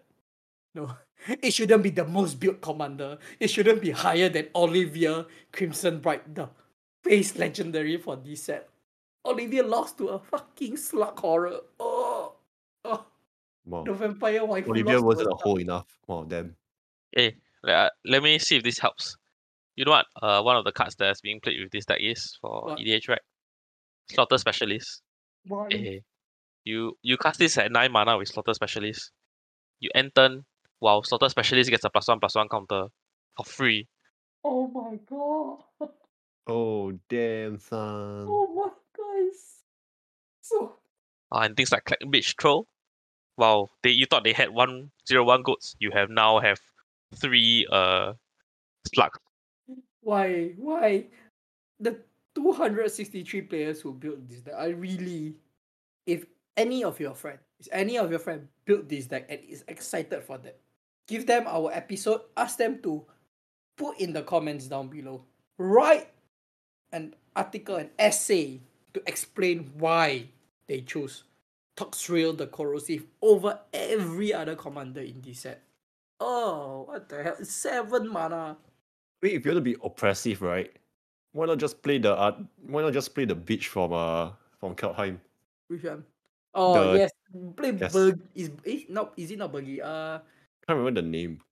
Uh, the lantern the lantern god the one that I built. Uh, I know which one. They don't want the discard and sacrifice, right? Yeah, this card and sacrifice, and then you just bring it back into your into your side with the board. That one. I don't know, man. Wow, this card is so slow. So many points of interaction for a card that costs seven mana. and A combo that costs eleven. Holy shit! And that's assuming you have Urborg in play. Agreed. Oh, Oh yeah, the card I was talking about is Tergrid, God of Fright. Oh, please don't compare this to Tergrid. Wow, I- I mean, no, I mean, if you want to be oppressive, just play Tergrid. But this isn't even being oppressive. It technically is with the Yawgmoth kind of thing. I mean, that's the only selling point for it, right? I guess the the big thing for it is that people are assuming it's going to wow, I'm going to every turn, I'm just going to put a minus one minus one counter. Minus on my opponent's turn too. So it's every turn cycle, it's minus four for everybody. So good. Then you just look at the card and like, uh, so if I kill it, you have to pay nine mana to recast it in blue black. Sure. Ah, why, why don't you just play Elesh Norn? She has always been there. Lady Gaga has never left us. Why are you looking at this one? Just play Elesh Norn. Jesus. My biggest issue is why don't you just give them minus one minus one counters? Why do you have to have the Slime counter. you need to go through okay sure you want to call back to your bro back in uh the the Midnight werewolf Hunt set slash monster wow combo. Damn. Dun, dun, dun, dun, dun. Look, Mitch, if you have if you have Sludge Monster and you have Toxrill, right? All you need is two turns, and you can always kill everything in two turns. why not you know just have Mexico home Why not just play better cards? Oh. Why not just play, you know, Razaketh? So useless. Ah, forget it. Jonathan, what's your last card? Okay, my last card is uh Old Rutstein. He's one colorless, black and green. He's a legendary creature with a 1-4 body. When Old Rutstein enters the battlefield, or at the beginning of your upkeep, mill a card. If a land is milled this way, create a treasure token. If a creature card is milled this way, create a 1-1 green insect creature token. If a non-creature, non-land card is milled this way, create a blood token. Nonsense. The fact that it only triggers on its own abilities, ah, damn it. And, It feels so bad. and it and you need it doesn't trigger of other ways of milling. It has it only works on uh it milling with its own ability. Yes, that's the problem. Oh, you know, the first time I saw this, I was so excited for it until you told me that it was like, no, it only triggers off itself. Yes. Oh. God damn it. For my for my next trick, I'm gonna put a bag of trash. Wow. Damn. Our, our section of this podcast is very thought inducing. I have no idea why. Why? Because we are talking about bad cards. Yeah, hey, but technically it's my favorite portion of the podcast. because we get to bitch. That's why. I think the biggest problem is that we always look at the cards and be like, so if you just change this one slightly, change this one slightly, suddenly it's a good card and it's playable. Why didn't they just do that? Because they don't want to. They don't Oh. want to print good cards. Yeah, can you imagine that all our uh, listeners right now, right? They only listen to us because of this section where we, we just bitch and moan. And Yay. what they suddenly prints new better cards and they stop printing shitty cards and we are out of job now. Hey, if you like people bitching and moaning about card, you came to the right podcast. We do that very, very well. I think we should change the name of our channel, the Bitch and Moan podcast. Well, that one are rated 18 plus. No thanks. Well, ouch. Okay, let's not hype stay on this topic for too long. So I'll talk about my last card. Now, my last card it's uh it's a zombie. Even in a zombie deck, they can you know they can always print perfect zombie. So what my card is Graf Reaver. So it's a one colorless, one black creature zombie warrior. And the competitive or good abilities for this set exploit. When this creature enters the battlefield, you may sacrifice a creature. When Graf Reaver exploits a creature, destroy target's planeswalker. At the beginning upkeep, Graf Reaver deals one damage to you. Now, it looks great. Is it amazing? No, destroy planeswalker. Also not bad. Hero's Downfall is in this set. At uncommon. Why would you want to play this when you have Hero's Downfall? It can hit a creature. This can't hit a creature. It only hits Planeswalker, which is a very, very niche card type you don't see very often in EDH. Will it have standard, modern relevancy? I don't know. I don't play those format. I play EDH, and I know this is nonsense in EDH. Is it so bad that it takes on when re- Graf Reaver exploits a creature, destroy target creature or planeswalker? Is it that broken if you let me kill creature with it? I would say it is actually. Because it sort of turns into like it's a different version of Flashback Marauder.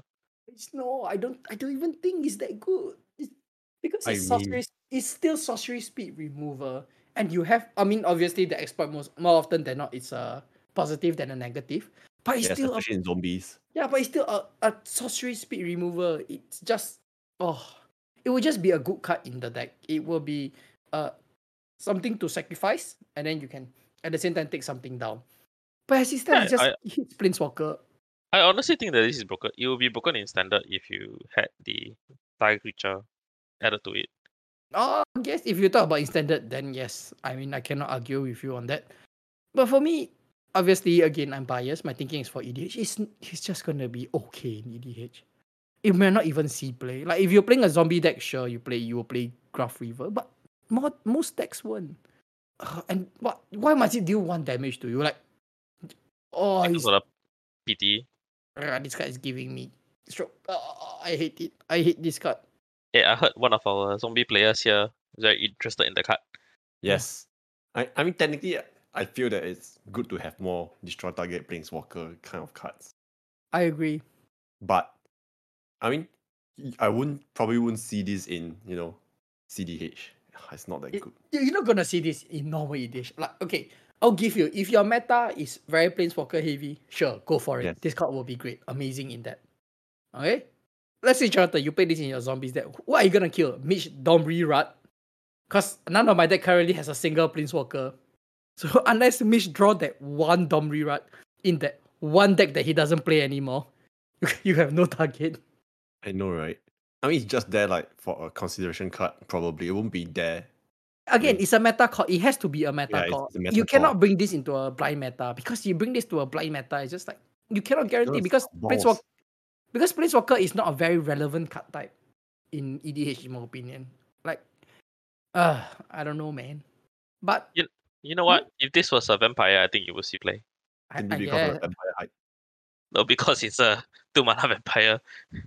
Then you gain one vampire uh after you get it on the battlefield. ah Wow. yes, I see. You can say that about all all the two mana cards or any low power card. If this is a vampire, I think you will see play.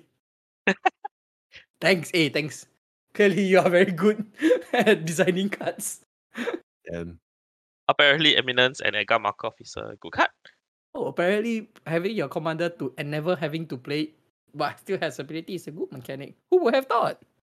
10 out of damn, 10. Great game design. Yeah, I've seen people cast Edgar Markov to win the game and kill everyone. Oh. ah, okay. Let's Okay, move let's- on to something let's- more yes. positive. let's end it on a positive note. So we'll start with our personal recommendation for this set. So Mitch, what is your first personal recommendation?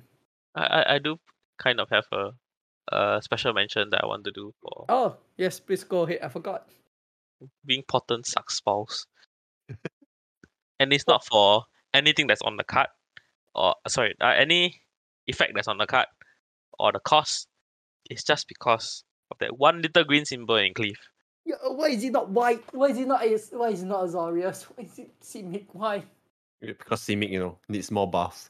No, the thing is you're not you know, blue white flyer is an actual deck. It's an actual thing. Green blue Yeah, technically, green blue doesn't do a lot of flying. you know, I wa- I was like so excited for the card because uh I like to I used to have an Alela uh Artful Provocateur. And I quite like the card. I was like, oh maybe I can make back uh the card and- that commander and play this. Then Mitch was like, oh you can't because the cleave cost is Simic. Then I was like, well fuck. I guess I can't have nice things in life. Shit. Damn. Nonsense card Mitch, is Mitch Mitch was specifically saying, no, you can't. I hate that stupid green symbol. Stupid design. Producer son, we need long, we need more back and call with extra steps. rubbish, guys, also rubbish. Okay, okay, let's be positive. Let's end in a positive note, boys. Okay, Yep, Jonathan. Hey, Mitch, go first. What is your recommended card? Uh, I am going to go with one of my recommended cards, which I really, really like, but apparently my other producer hates this card. is by invitation only. So it's a three generic and white white. Choose a nu- sorcery. Choose a number between zero and thirteen. Each player sacrifices that many creatures. I think it's actually a good board wipe. It's niche, Mm, but if you have a bunch of uh if you're a token gener- if you're a go wide or token generating deck you get rid of 13 of your shitty tokens and get rid of thir- 13 uh iffy tokens. Uh iffy really good or mid of the way kind of cards. You're benefiting from the fact that you're going wide because do you really have more than 13 creatures on the battlefield Wait, what if their side also playing tokens? How? How? Then- How? wouldn't Wow. a traditional board wipe just hurt you both more than the other two players That's why you play uh in Garruk's wake. Uh, but I like it better than. I like that it can hit indestructible stuff. Mm, yes, agreed. Mm. I think that's a trade off, probably. Yeah. So if you see a nice fat ulamog on the table, uh, and it's already hit you, you can have revenge by just saying, "I choose number one." I think the fact that it hits uh indestructible creatures without having to go through the minus X minus X, X route is pretty good. Yeah, I actually really like the card. It's probably going Mm. to see some play for me, and And it's, also it's it's one of those neutral. rare, rare board wipes that ask you to sacrifice, right, rather than destroy. I, I Yeah. hope you're saying it sees Mm. some play for you in standard. It's gonna see some play for me in um Athreos. Uh, okay. I, I will be I will be I will be I am the one that uh that has resistance to this card because as I was explaining to Mitch, uh, was the way I was saying because how this set is it just came out after what is the card called? What's the set called? Midnight Hunt. And in Midnight Hunt we have we were given Vanquish the Horde. Now Vanquish the Horde is basically a two mana board wipe most of the time. So to be fair, for me, I'm putting it into immediate comparison. Why would you play Vanquish the Horde over uh by invitation only? Uh by invitation only over Vanquish the Horde. Mitch Mitch point is very relevant. that If you're playing a token stack, you will want this over Vanquish the Horde because Vanquish the Horde will get rid of all your token, while this you can only get you get rid of 13 of your tokens and give everyone else a board wipe. Essentially being only one sided. So as it stands, I don't have anything against the card. I don't think it's a bad card and I'm not saying that you shouldn't put in your deck. I just for me, you know, Niche. niche. Niche. It- it- yeah, it falls niche. niche. But if your deck is those niche deck, you will def- you can slot it in and it will serve you very well. I actually think it's okay-ish, even if you don't, if you're not in the niche token decks, just because it gives you options. Like if you have, you just happen to have four four creatures, or and your opponent has three creatures that they you want to get rid of, you can just name three. Then everyone just sacrifices three. You still keep your best creature, kind of thing. Fair enough. That is also very very true. That will come into play. Mm, agreed. All right, Jordan, what is your next card? Your first, not next card, your first card that you want to recommend? Well, the first positive thing I was, I've said in this podcast, other than zombies, uh, it's Lantern Flare. It's a white color card. It's one colorless and one white. It's an instant. It has cleave for X red, white. So it has this text: uh, Lantern Flare that deals X damage to target creature or planeswalker, and you gain X life. And the cleave part is X is the number of creatures you control. I think it's a pretty good card. Hey, I, Cause- I, I, yeah. I agree. I play Kaba, uh, what's it called? The MDFC that has something along this line. Kabira Because it- takedown. It- It's both parts seems to be seems to be relevant throughout the whole game. I personally disagree on the how good this card is just because of the rate inside it. Mm, yes, the fact that you are Mm. forced to play Boros is, als- is a big problem for me as well. But I guess Boros Boros needs this tool the tools like this. More tools like this, I suppose. Mm, okay, my resistance on this is that if you are gonna use this as a board wipe, okay, if your deck the gaining life in your wipe, deck, It's a it's a deal that it's a removal. Creature oh, it's a removal. the remover. Okay, it's a creature creature planeswalker remover. removal. Okay, okay, Mm. sorry. I thought it was okay. That makes it worse. I thought it was a board wipe. So if you want to play creature remover, right? Uh, in general, if you're playing Eve Boros, you have better options. I, I honestly, you have Path to Exile, Swords to Plowshare, uh, and you are in the cup. You obviously you have better. You have board wipes in terms of Blasphemous, Egg, Vanquish the Horde. Now, obviously, this is a. Uh, I have played Kabira Takedown, and Kabira Takedown has won me not won me games, but it has killed very, a lot of annoying creatures. The problem I have with Kabira Takedown is, and this is Kabira Takedown is an MDFC. So whether the Kabira Takedown, if it does nothing for me, I'll just play it as a land and I just move on in my life. This, if your bot is not there and your opponent plays a very big creature that you you don't have enough creatures to kill, or you don't have enough mana to cleave, you're not gonna kill Mm. that creature. That's that's the problem I have. However, I do agree if your life, if the life game matters in your deck, okay, then this is a is an okay card. Yes, it's sort of a sustain. Yes, but you know, I don't know. Maybe maybe it's because the people we play with, but we spend more life than we don't really care about our life total. We tend to spend Yeah, it just to cast spell. That's quite true. But I think it's, it's pretty good for. I mean, if you talk about blind meta, I think it's a good include for Boros deck. Is it sorcery or instant? Uh? Instant. Instant. Oh, thank fucking god! At least it's a Yes, yes. instant. If it's a sorcery, it'll, it'll be my scam rare. It will be my scam rare, please. Okay, we, are, we are damn boring people, you know. It's like, wow, sorcery minus one minus one point off the card, whether is the card is good or not. Wait, wait, wait, look, look. Mitch has a, a board wipe. You have a single target remover. I got you. What I have is a counter spell. Wow. So my personal recommendation is Overcharge Amalgam. So Overcharge Amalgam is a 4 mana card, 2 generic, uh, double blue, creature zombie horror, flash flying exploit. When this creature enters the battlefield, you may sacrifice a creature. When Overcharge Amalgam exploits a creature, counter target spell, activated ability, and triggered ability. This thing is counter spell plus stifle. Now, basically, it can hit anything you can overcharge amalgam anything. Okay?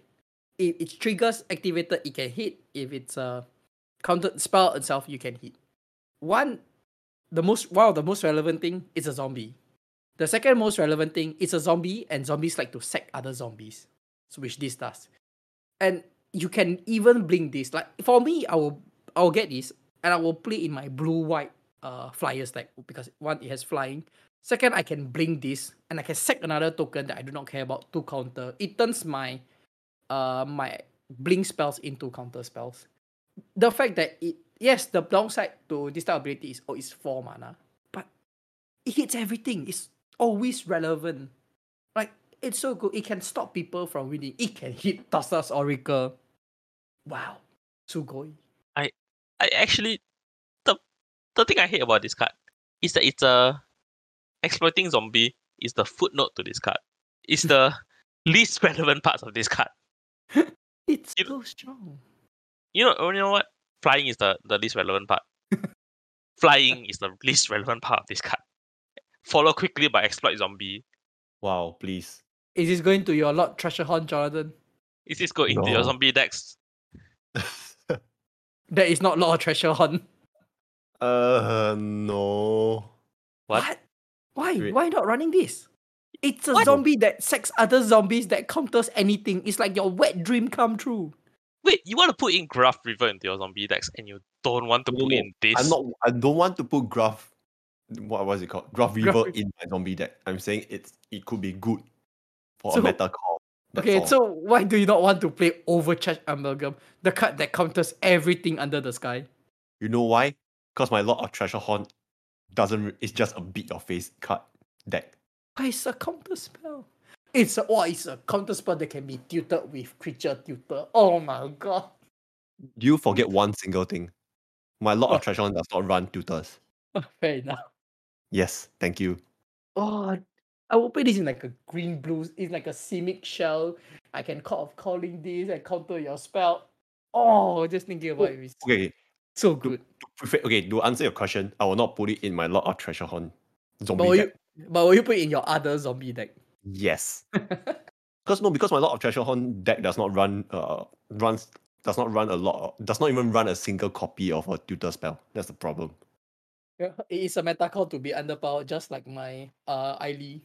Yes. But even if you draw it naturally, it's fine. You can just draw it naturally, it's fine. You can Oh. sack your lot of Tresserhorn, then you can cast it to make me draw two more cards, Jonathan. Have you thought about Oh. that? You can be a good friend. Oh, I have thought about that. Have you have you actually read the card on lot of Tresserhorn? Oh my god. Yeah, you drop you give me two more cards. I don't care what it does to you. I just want the two cards that you will give But the second more perms. So That's it's, your- it's actually Oh my god, so bad. It's so bad my Lord of Tresserhorn. It does not sound like my problem to me. You know that, that's why I'm not playing it. You know, I want a full copy of this card if it's not too expensive, just because you can go into Scarab God. Oh yeah, of course. Uh it's- currently I, I believe it's it's- like two about three bucks on Card Kingdom. Oh, so good. Wow, cast overcharge amalgam, sack it, then you just have a counter spell in the graveyard. Ah, Wow, wow, wow, wow, wow, wow. I guess oh yeah, you can sack itself. Oh, oh that is so sick. Damn. That is so sick. That you can just anything they do, just re just reanimate the token and sack itself again. Oh, that's so sick. Whoa, whoa, whoa. Rooftop storms. Rooftop storm wet dreams. Hey, if you look in the card art, it looks like there's a rooftop there, Exactly. and, wow. and there's also a storm. Wow. wow. All right, Mitch, what is your next card?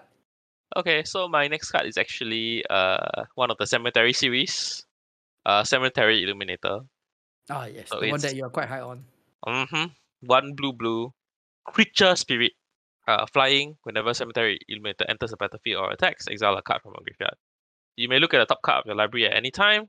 Once each turn, you may cast a spell from the top of your library which has a card type with a card exile with cemetery illuminator. So, uh, the only thing missing from this card to really make it utterly disgusting is flash. But I think almost every everything on this card inside the text is quite relevant. Creature type spirit, flying, ETB or attack, exile a card, and being able to just generate a little bit of extra value. Like you, you exile a creature, and then you um you can start casting a single creature every turn from the top of your deck. Is pretty good in creature based decks. I think if you're playing a spirit based deck, this is going to be auto include Agreed. card advantage and everything. I I wouldn't be surprised if this all play in modern in the spirits deck because it buffs itself. I mean, it, it gets buffed by the other spirits. Uh, it's card advantage, just real good. You're probably gonna see play in my blue white uh blinky deck as well. Cause I can blink and eat another thing. Mm. Not bad. I think this is one of the more of the stronger uh cemetery cycle. I, I, I think Mitch thing is the best. Yeah, I mean, Yeah. I mean it's the best. eh, Sorry, I mean it's the best. Again, I, I had uh Mitch receive some resistance for this card from me. But again, it's not anything negative. For me, it's like like I say, if you are if you all you care is about playing like the bottom half of the set of the card, which is just to play the uh what is it called? The the top card. I rather you play Future Sight. But if what you want, if everything of that card is relevant to you, the enter the battlefield exiling something as graveyard remove, uh, as graveyard hit, uh, exiling uh, and attacking as graveyard hit, and the bottom part is an additional bonus. I think this card is great. It it can do you no wrong. It's I believe three mana, right? Yep, three mana. Yeah, and the mana cost is cheap enough to to make it relevant. Hmm, I like the card. Okay, Jordan, what's your next recommendation? My next recommendation is a blue color card as well. It's uh it's called Wash Away for one single blue. As an instant, it has cleave for one generic and two blue. It has counter target spell, and this is a Cleave part that wasn't cast from its owner's hand. So can we pause a moment first? The first card we talked about was uh Jonathan's card is a remover, followed by Mish card, uh, which was what was sec Mish first card? My first card was the board wipe. Yeah, the board wipe, and then uh Mish was started with board wipe, then Jonathan who is remover. I counter spell. Mish now talk about card draw, and then now we're talking about another counter spell. In all honesty, right? Uh, I feel it's pretty good because for one, just one blue mana, you can counter someone's, you know, co- commander. Yes, it's a one mana counter. It's one mana Yes. counter any commander. Yes. Worst case scenario, it's a counter spell for three mana. It's the what was it called? Cancel. Yeah, It's a cancel. Yeah. I think It's gonna see- There's nothing. Yeah. it's gonna Sorry. see CEDH play. I'll be surprised if this doesn't see CEDH play. You know what? I hate the card Why? because when I'm playing CDH, I'm about to combo off. I see the one blue mana. I need to think for a while. yes, his Godo now must respect one blue. I think it's gonna be very annoying. Yes, it is. That one blue is gonna be now. One blue is very annoying to play against. And, and you thought no and you thought uh you know no blue was bad. Wow, now one blue is there also to torture you. Ah, like- Oh, this guy casts his uh force of will. Oh, I'm safe. Then you see the one blue mana there. Then you, ah, damn it. I don't even want to talk about the card. I fucking hate it. I think it's pretty good. Oh, we are, we are such a boring podcast. My God. Hey, Okay. you know what? I tell you what, I can make it even more boring. My next card I have is a tutor. Wow. Oh, damn it. So the card that I want to recommend is Dig Up. So Dig Up is one green. Sorcery, Cleave, one black, black, green. Search your library for the Cleave basic land card, and then the other Cleave is Reveal It. Put into your hand, then shuffle.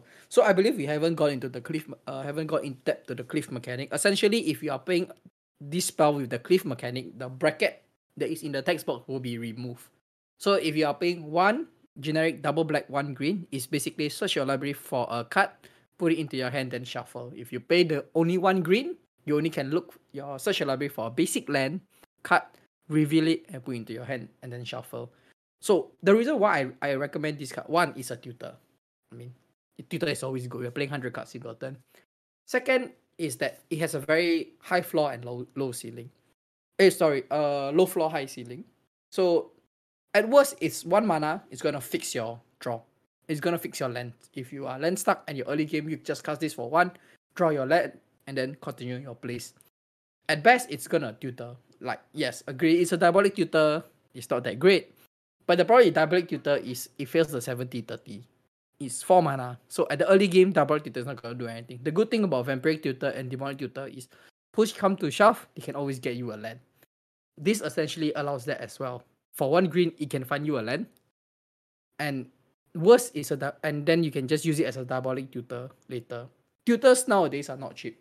So uh di- about diabolic tutor with further upside, I think is very good. Obviously, it's only in Golgari lah. So you cannot play Yes. just your mono black. So that's I guess is a downside. But I think the card is great eh. Like I- mean I would say first, I'm not, I probably is not for I'm not gonna play it. Or most people who already have their demonic tutor, vampiric tutor suite, they're not gonna play dig up because they already have the relevant tutors. I mean, for but for the casual people, Yeah, I think it's a very yeah. good pickup. If you're a new player and you're in the colors or you want to go into these colors, I think you should pick this up. It will do you very, very good. Like I say, early game fund you land, late game fund you any card. Mm, You have anything to say about this, Mitch? Not particularly. It's quite.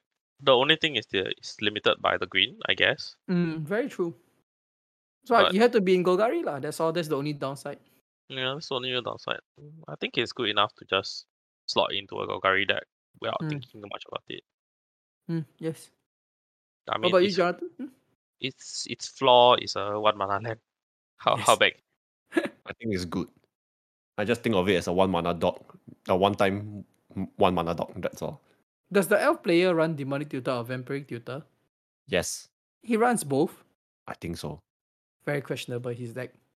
But anyway, let's continue. Let's wrap this up. Mitch, what is your last card that you want to recommend to our listeners? So it's actually Mirror Hall Mimic. Uh, well, I'm uh, also very boring. Also a clone.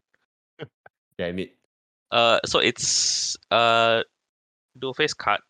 Uh, three mana and a blue creature type spirit. You may have Mirror Hall Mimic enter the battlefield as a copy of any creature on the battlefield except its spirit in addition to its other types. Uh, its other facing is a disturb. So enchant creature at the beginning of your upkeep. Uh, create a token that's a copy of enchanted creature except with a spirit in addition to its other types. Follow footstep. I mean, it's a clone, followed by if you get rid of the clone, it becomes a. It's a build your own progenitor mimic. Damn. It's nonsense. It's nonsense. Is that really a, a need? i- i- Is it really a need? Like the old one of the oldest combo in EDH history is Archaeomancer, extra turn, follow footstep. So you put follow footstep on Archaeomancer every turn, every upkeep you get uh, uh you get an Archaeomancer, you get back uh what is it called? The time magic, cast your time magic, resulting in infinite turns. The problem with that combo is follow footstep half the time is useless. Because you want to save your hello- follow footstep for your Archaeomancer. This does not have that problem. It will not be useless because it will always be a clone. And when it's your time to combo off, you will just combo off because it's already in your graveyard waiting for you. It's good. It kind of doesn't have the bad part of clone effects that have been printed recently, where it's only your stuff. This is any creature on the battlefield. Yes. the only real downside it has over the other four mana clones that you might want is that it one, it doesn't have a Phyrexian mana symbol in the uh cost. Two, it doesn't copy anything that Clever Impersonator will do. But having both sides relevant, uh it's just being a better clone. And I think that's I think Good, if you're running clone, you're just gonna replace the clone. Yeah, with this. a- a- a- Its ceiling is basically the front is a clone, the back is a combo piece. Yep.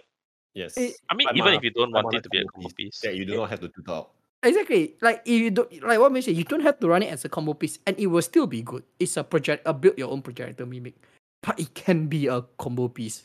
No downside. It literally have no downside. I guess four mana is a downside. Oh no, you Five can't play is a downside. Phyrexian mana. Feels bad, man. Life sucks. Oh no. Wow, if the disturb was three Phyrexian, Phyrexian, oh my god. Hey, relax there. I think Wow, the bad every- dreams. every time we do set review, someone always forget to take their medicine. Today apparently it's you. Not much to say. The card is great. It's amazing. Sadly, when at this part of the podcast, we don't have much to say because we all know what a good card look like. Damn So- it. Yeah, I, I do have a slight question though. Mm. Uh, for EC EDH, I know some decks play um, Tale's End. Tale's End. What is Tale's End? Uh, it's the generic and blue counter target activator ability, trigger ability, or legendary spell. Okay. Do you think it would just be completely replaced by Wash Away in Mm, CEDH, or do you think you run in addition?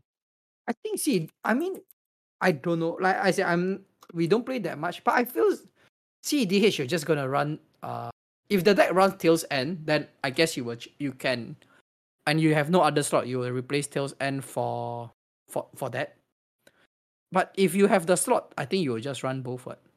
And it's not that many that that run Tale's End. No, I think it's like mostly the heavy blue like Dom uh Domri, like Bal- uh uh, what's the thing? What's his name? Ah, Baral, Baral, Baral, and maybe Urza. I don't see the But- multicolor deck actually running Tale's End. Yeah, but you can counter Thassa's Oracle. Wow. Yeah, but wash away cannot. Technically can lah. You just cleave it ah.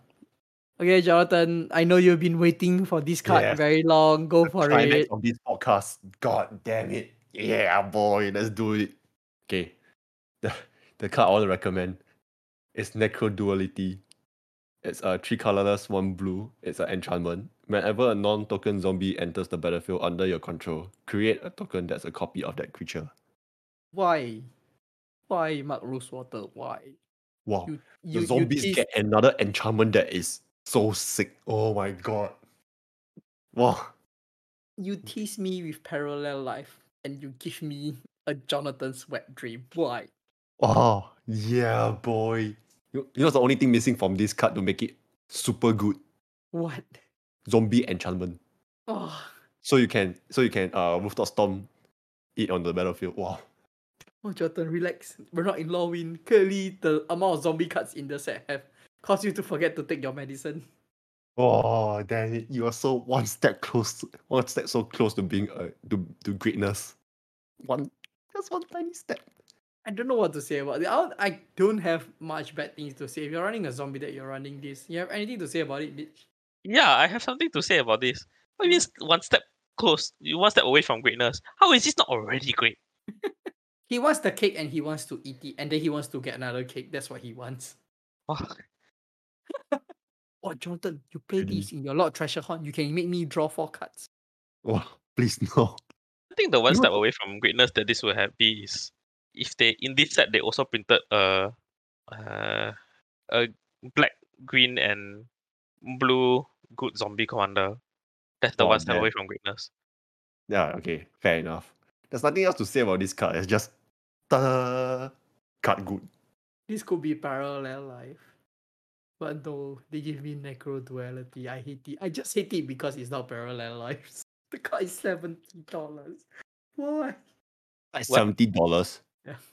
Parallel is about seventy bucks now. Oh, okay, okay. I thought ne- Necro Duality was Uh, seventy necro is ne- necro is about fifteen, I believe. The pre-order price. It should tank about until about ten. Then you can buy it. Really. Uh, see, Mm. I don't think it will tank though.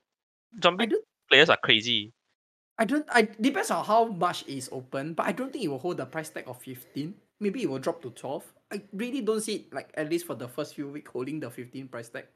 But like I always say, we're not a finance podcast. I could easily be very wrong. I don't know. I feel like it, like I said, like zombie players are crazy. Yes, I know this zombie player that's probably gonna buy for fifteen if he sees it. I could be What do wrong. I don't know who. What do you mean? He's just gonna try and open it first. No, he's probably just waiting for foil. That's what he's doing. That- We're gonna end with a whimper. So I have a very I have a cop out of an answer. So the last card I would recommend is a reprint, Splendid Reclamation. So Splendid. Reclamation. but I have to say, for me, like I complain, this set I don't think is very powerful. I'm quite upset about it. But you know, it is what it is. But Splendid Reclamation starting is uh it used to be a five dollar card. Now it would it's dropped back to one dollar. So Splendid Reclamation is a sorcery for three generic, one green. Return all land card from your graveyard to the battlefield tab. That's it. If you are playing a landfall deck, you are gonna run this. If you are playing a self mill, this will be this is RAM. And if you and this card has a lot of combo potentials. I have used this in tandem with uh Titania. I have done this with all my landfall. I sack all my landfall, all my lands with Zuran Orb, bring it back with Splendid Reclamation, trigger all my landfall. So this card is a very big combo piece. It's really not much to say. It, the card will do you good. If you're playing landfall, you will want this. If you are playing a land-based strategy, you will want this. It's a good reprint. Five dollar for this type of ability that is very niche. I don't think it's worth it, and I'm glad just got reprinted. I don't have much else to say. You guys have anything else to say to Splendid Reclamation that is being reprinted? Uh, I just realized that I could have done a super cop out for all uh three of my personal recommendations. Why, Could have been Splendor Reclamation, Talia, uh, Mouch, Heroes Downfall, a braid, and I think that was the last one. Syncopate. Pepe So- hands for Pepe hands for heroes Downfall. pour one out, downgraded. Used to be ten dollar when it was rep- when it was first released. It used to be ten dollar. I actually think that is it makes sense. Uh, in this Yes. point, Correct. Heroes It, is- it Downfall. has it has been power by a lot already. even though the the set kind of sucks at this point, I think it's. it's- I don't think it's rare worthy. No, it's not. Uh, if it's rare, I'll be quite upset. But eh, I'm happy that it's at least there. Okay, let's end it off with a fast one. Is there any commander that you are intending or potentially gonna make from this set, Mitch? Oh, wow. Uh, I think this one is kind of stolen from you, but sure. Uh, I actually do want to kind of make Olivia, cause Yeah. Olivia seems fun. Yes, she does. But she, I don't think, uh, but I think 263 people disagree with that. They think Toxrill is more fun. Toxrill has more than double of Olivia, by the way. Wow. Olivia is at 83, Toxrill has 263. I think it's like four times more. The moment they take out Toxrill, I'm just going to take out Scarab God. I'm gonna take out Athreos and just be like, sure. I must punish you for playing a shitty deck. Damn son. Jonathan, what about you? Any that you want to make? Mm, let me think. Uh. While you think, I'm just gonna go for mine. Like what me said, I intend to build Olivia. I have the, I more or less have made the skeleton of the deck already. Uh, I just need to dig out the cards, but currently now it's not a good time to make decks because I'm in the midst of moving furnitures in my house. But I do have, I do intend to play Olivia. I it's gonna be an extra combat kind of deck. We were discussing this during the internet set review. There is a way to do like a bunch of damage in one turn with Olivia, I believe, uh, Bury Alive, and you Bury Alive Moraug, uh, what is it called? Moraug, uh, Port Razer, and what is the thing? Dragon Dragon Wizard. So Dragon Wizard will just uh will wheel your hand. Port Razer will give you at least three extra combat, and Moraug will give you at least one. So which allows you to reanimate and do a crazy amount of damage in one turn. So it's very very explosive, and I like it quite a lot. But obviously the downside is she costs six mana, so there's that. Anything for you, Jonathan? Yes. I think the main the main contender for uh, commander from this set is uh Aruf Odric Bloodcurse. Oh, I, damn it! I thought you were gonna say Odric. hey, Odric has I think it's forty three decks. And then maybe the the Cthulhu Cthulhu commander maybe just maybe. The good commander, you better buy your the quest of Ula Temple soon. It's going up again. So Ah, yeah, before we go, any cards that will go into your current decks of course. other than Wash Away, Uh, change of fortune. change of fortune. Which oh, oh, the Yes, the wheel. yes, the wheel. One person wheel. hey, Mitch, Love it. look, it's fair. You should be happy. Anything for you, Mitch? Uh, very likely Path of Peril. Eh, Do you know what, what deck? Sorry, I was looking at Commander Sun, uh, our producer Sun, his message. He called Eruth Tormented Prophet the chase waifu of the set. Is her art that nice? Wow, dude, have you not seen Henrika? Description feed. Wow, speeds. I mean, oth- okay, other than Necroduality and all the good zombie cards, yeah, change of fortune. It's Oh, the but- card I. Sorry, Mitch, what was your card? I didn't catch that. Path of Peril. Path of Peril, which one is that? Uh, generic black black. Destroy all creatures. Cleave text with mana value two or less. Oh, oh, so for the card that I intend to put in my current deck, uh, that is not wash away is Voldaren Bloodcaster. So I the it's going to go inside my I uh Ily deck because it's a two mana that uh generates more bodies that I can sack away. And the blood token, I don't know how relevant it will be, but I will see how it goes. I will be the first to report on how good blood tokens are. And I re- I refuse to comment on your Path of Peril. I refuse to any to comment on any card that will go inside your Atrius. Fuck that deck. Yeah. Okay, But- but, with that, mhm, sorry, yes, Mitch. Well, yeah, I think there's a, definitely a few cards in this particular set that are just going to get slot in. Ah, wow, overcharge amalgam. Mm. Yes, definitely. In uh, there was Yeah, one got- more, isn't it? There was one more card that we were talking about that will definitely go inside your uh scarab block. I can't remember what it was. Oh yes, concealing curtains. Well, only one reason for it to go in if it gets altered. But I can't say the reason why on this. Uh, Damn. I think wash away. Uh, wash away. All all three of us gonna play wash away. I get. I think I might not, you know. you might not. Yeah, I might not actually play Wash Away. I just don't like casting uh counter magic.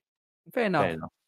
Two Wow, people here will play cast away of course. Because we're bloody boring, that's why. because you're bloody cunts. That's why. Hey, you wanna cast a commander, you'll be waiting for your whole turn to cast. Hey, no. I gotta wash away that dinosaur that you paid, you know, very expensive dinosaur. Nice nine mana dinosaur you got there, friend. It'll be a shame if it goes back into your command zone. In this timeline, the dinosaurs did not die out from a meteorite. It died out from a flood. Wash away. Thank you. There's actually quite a little bit of I, I don't know, hypocrisy in me saying I don't want to play Wash Away because it's a counter spell. And I'm But- still putting Overcharge Amalgam into the deck.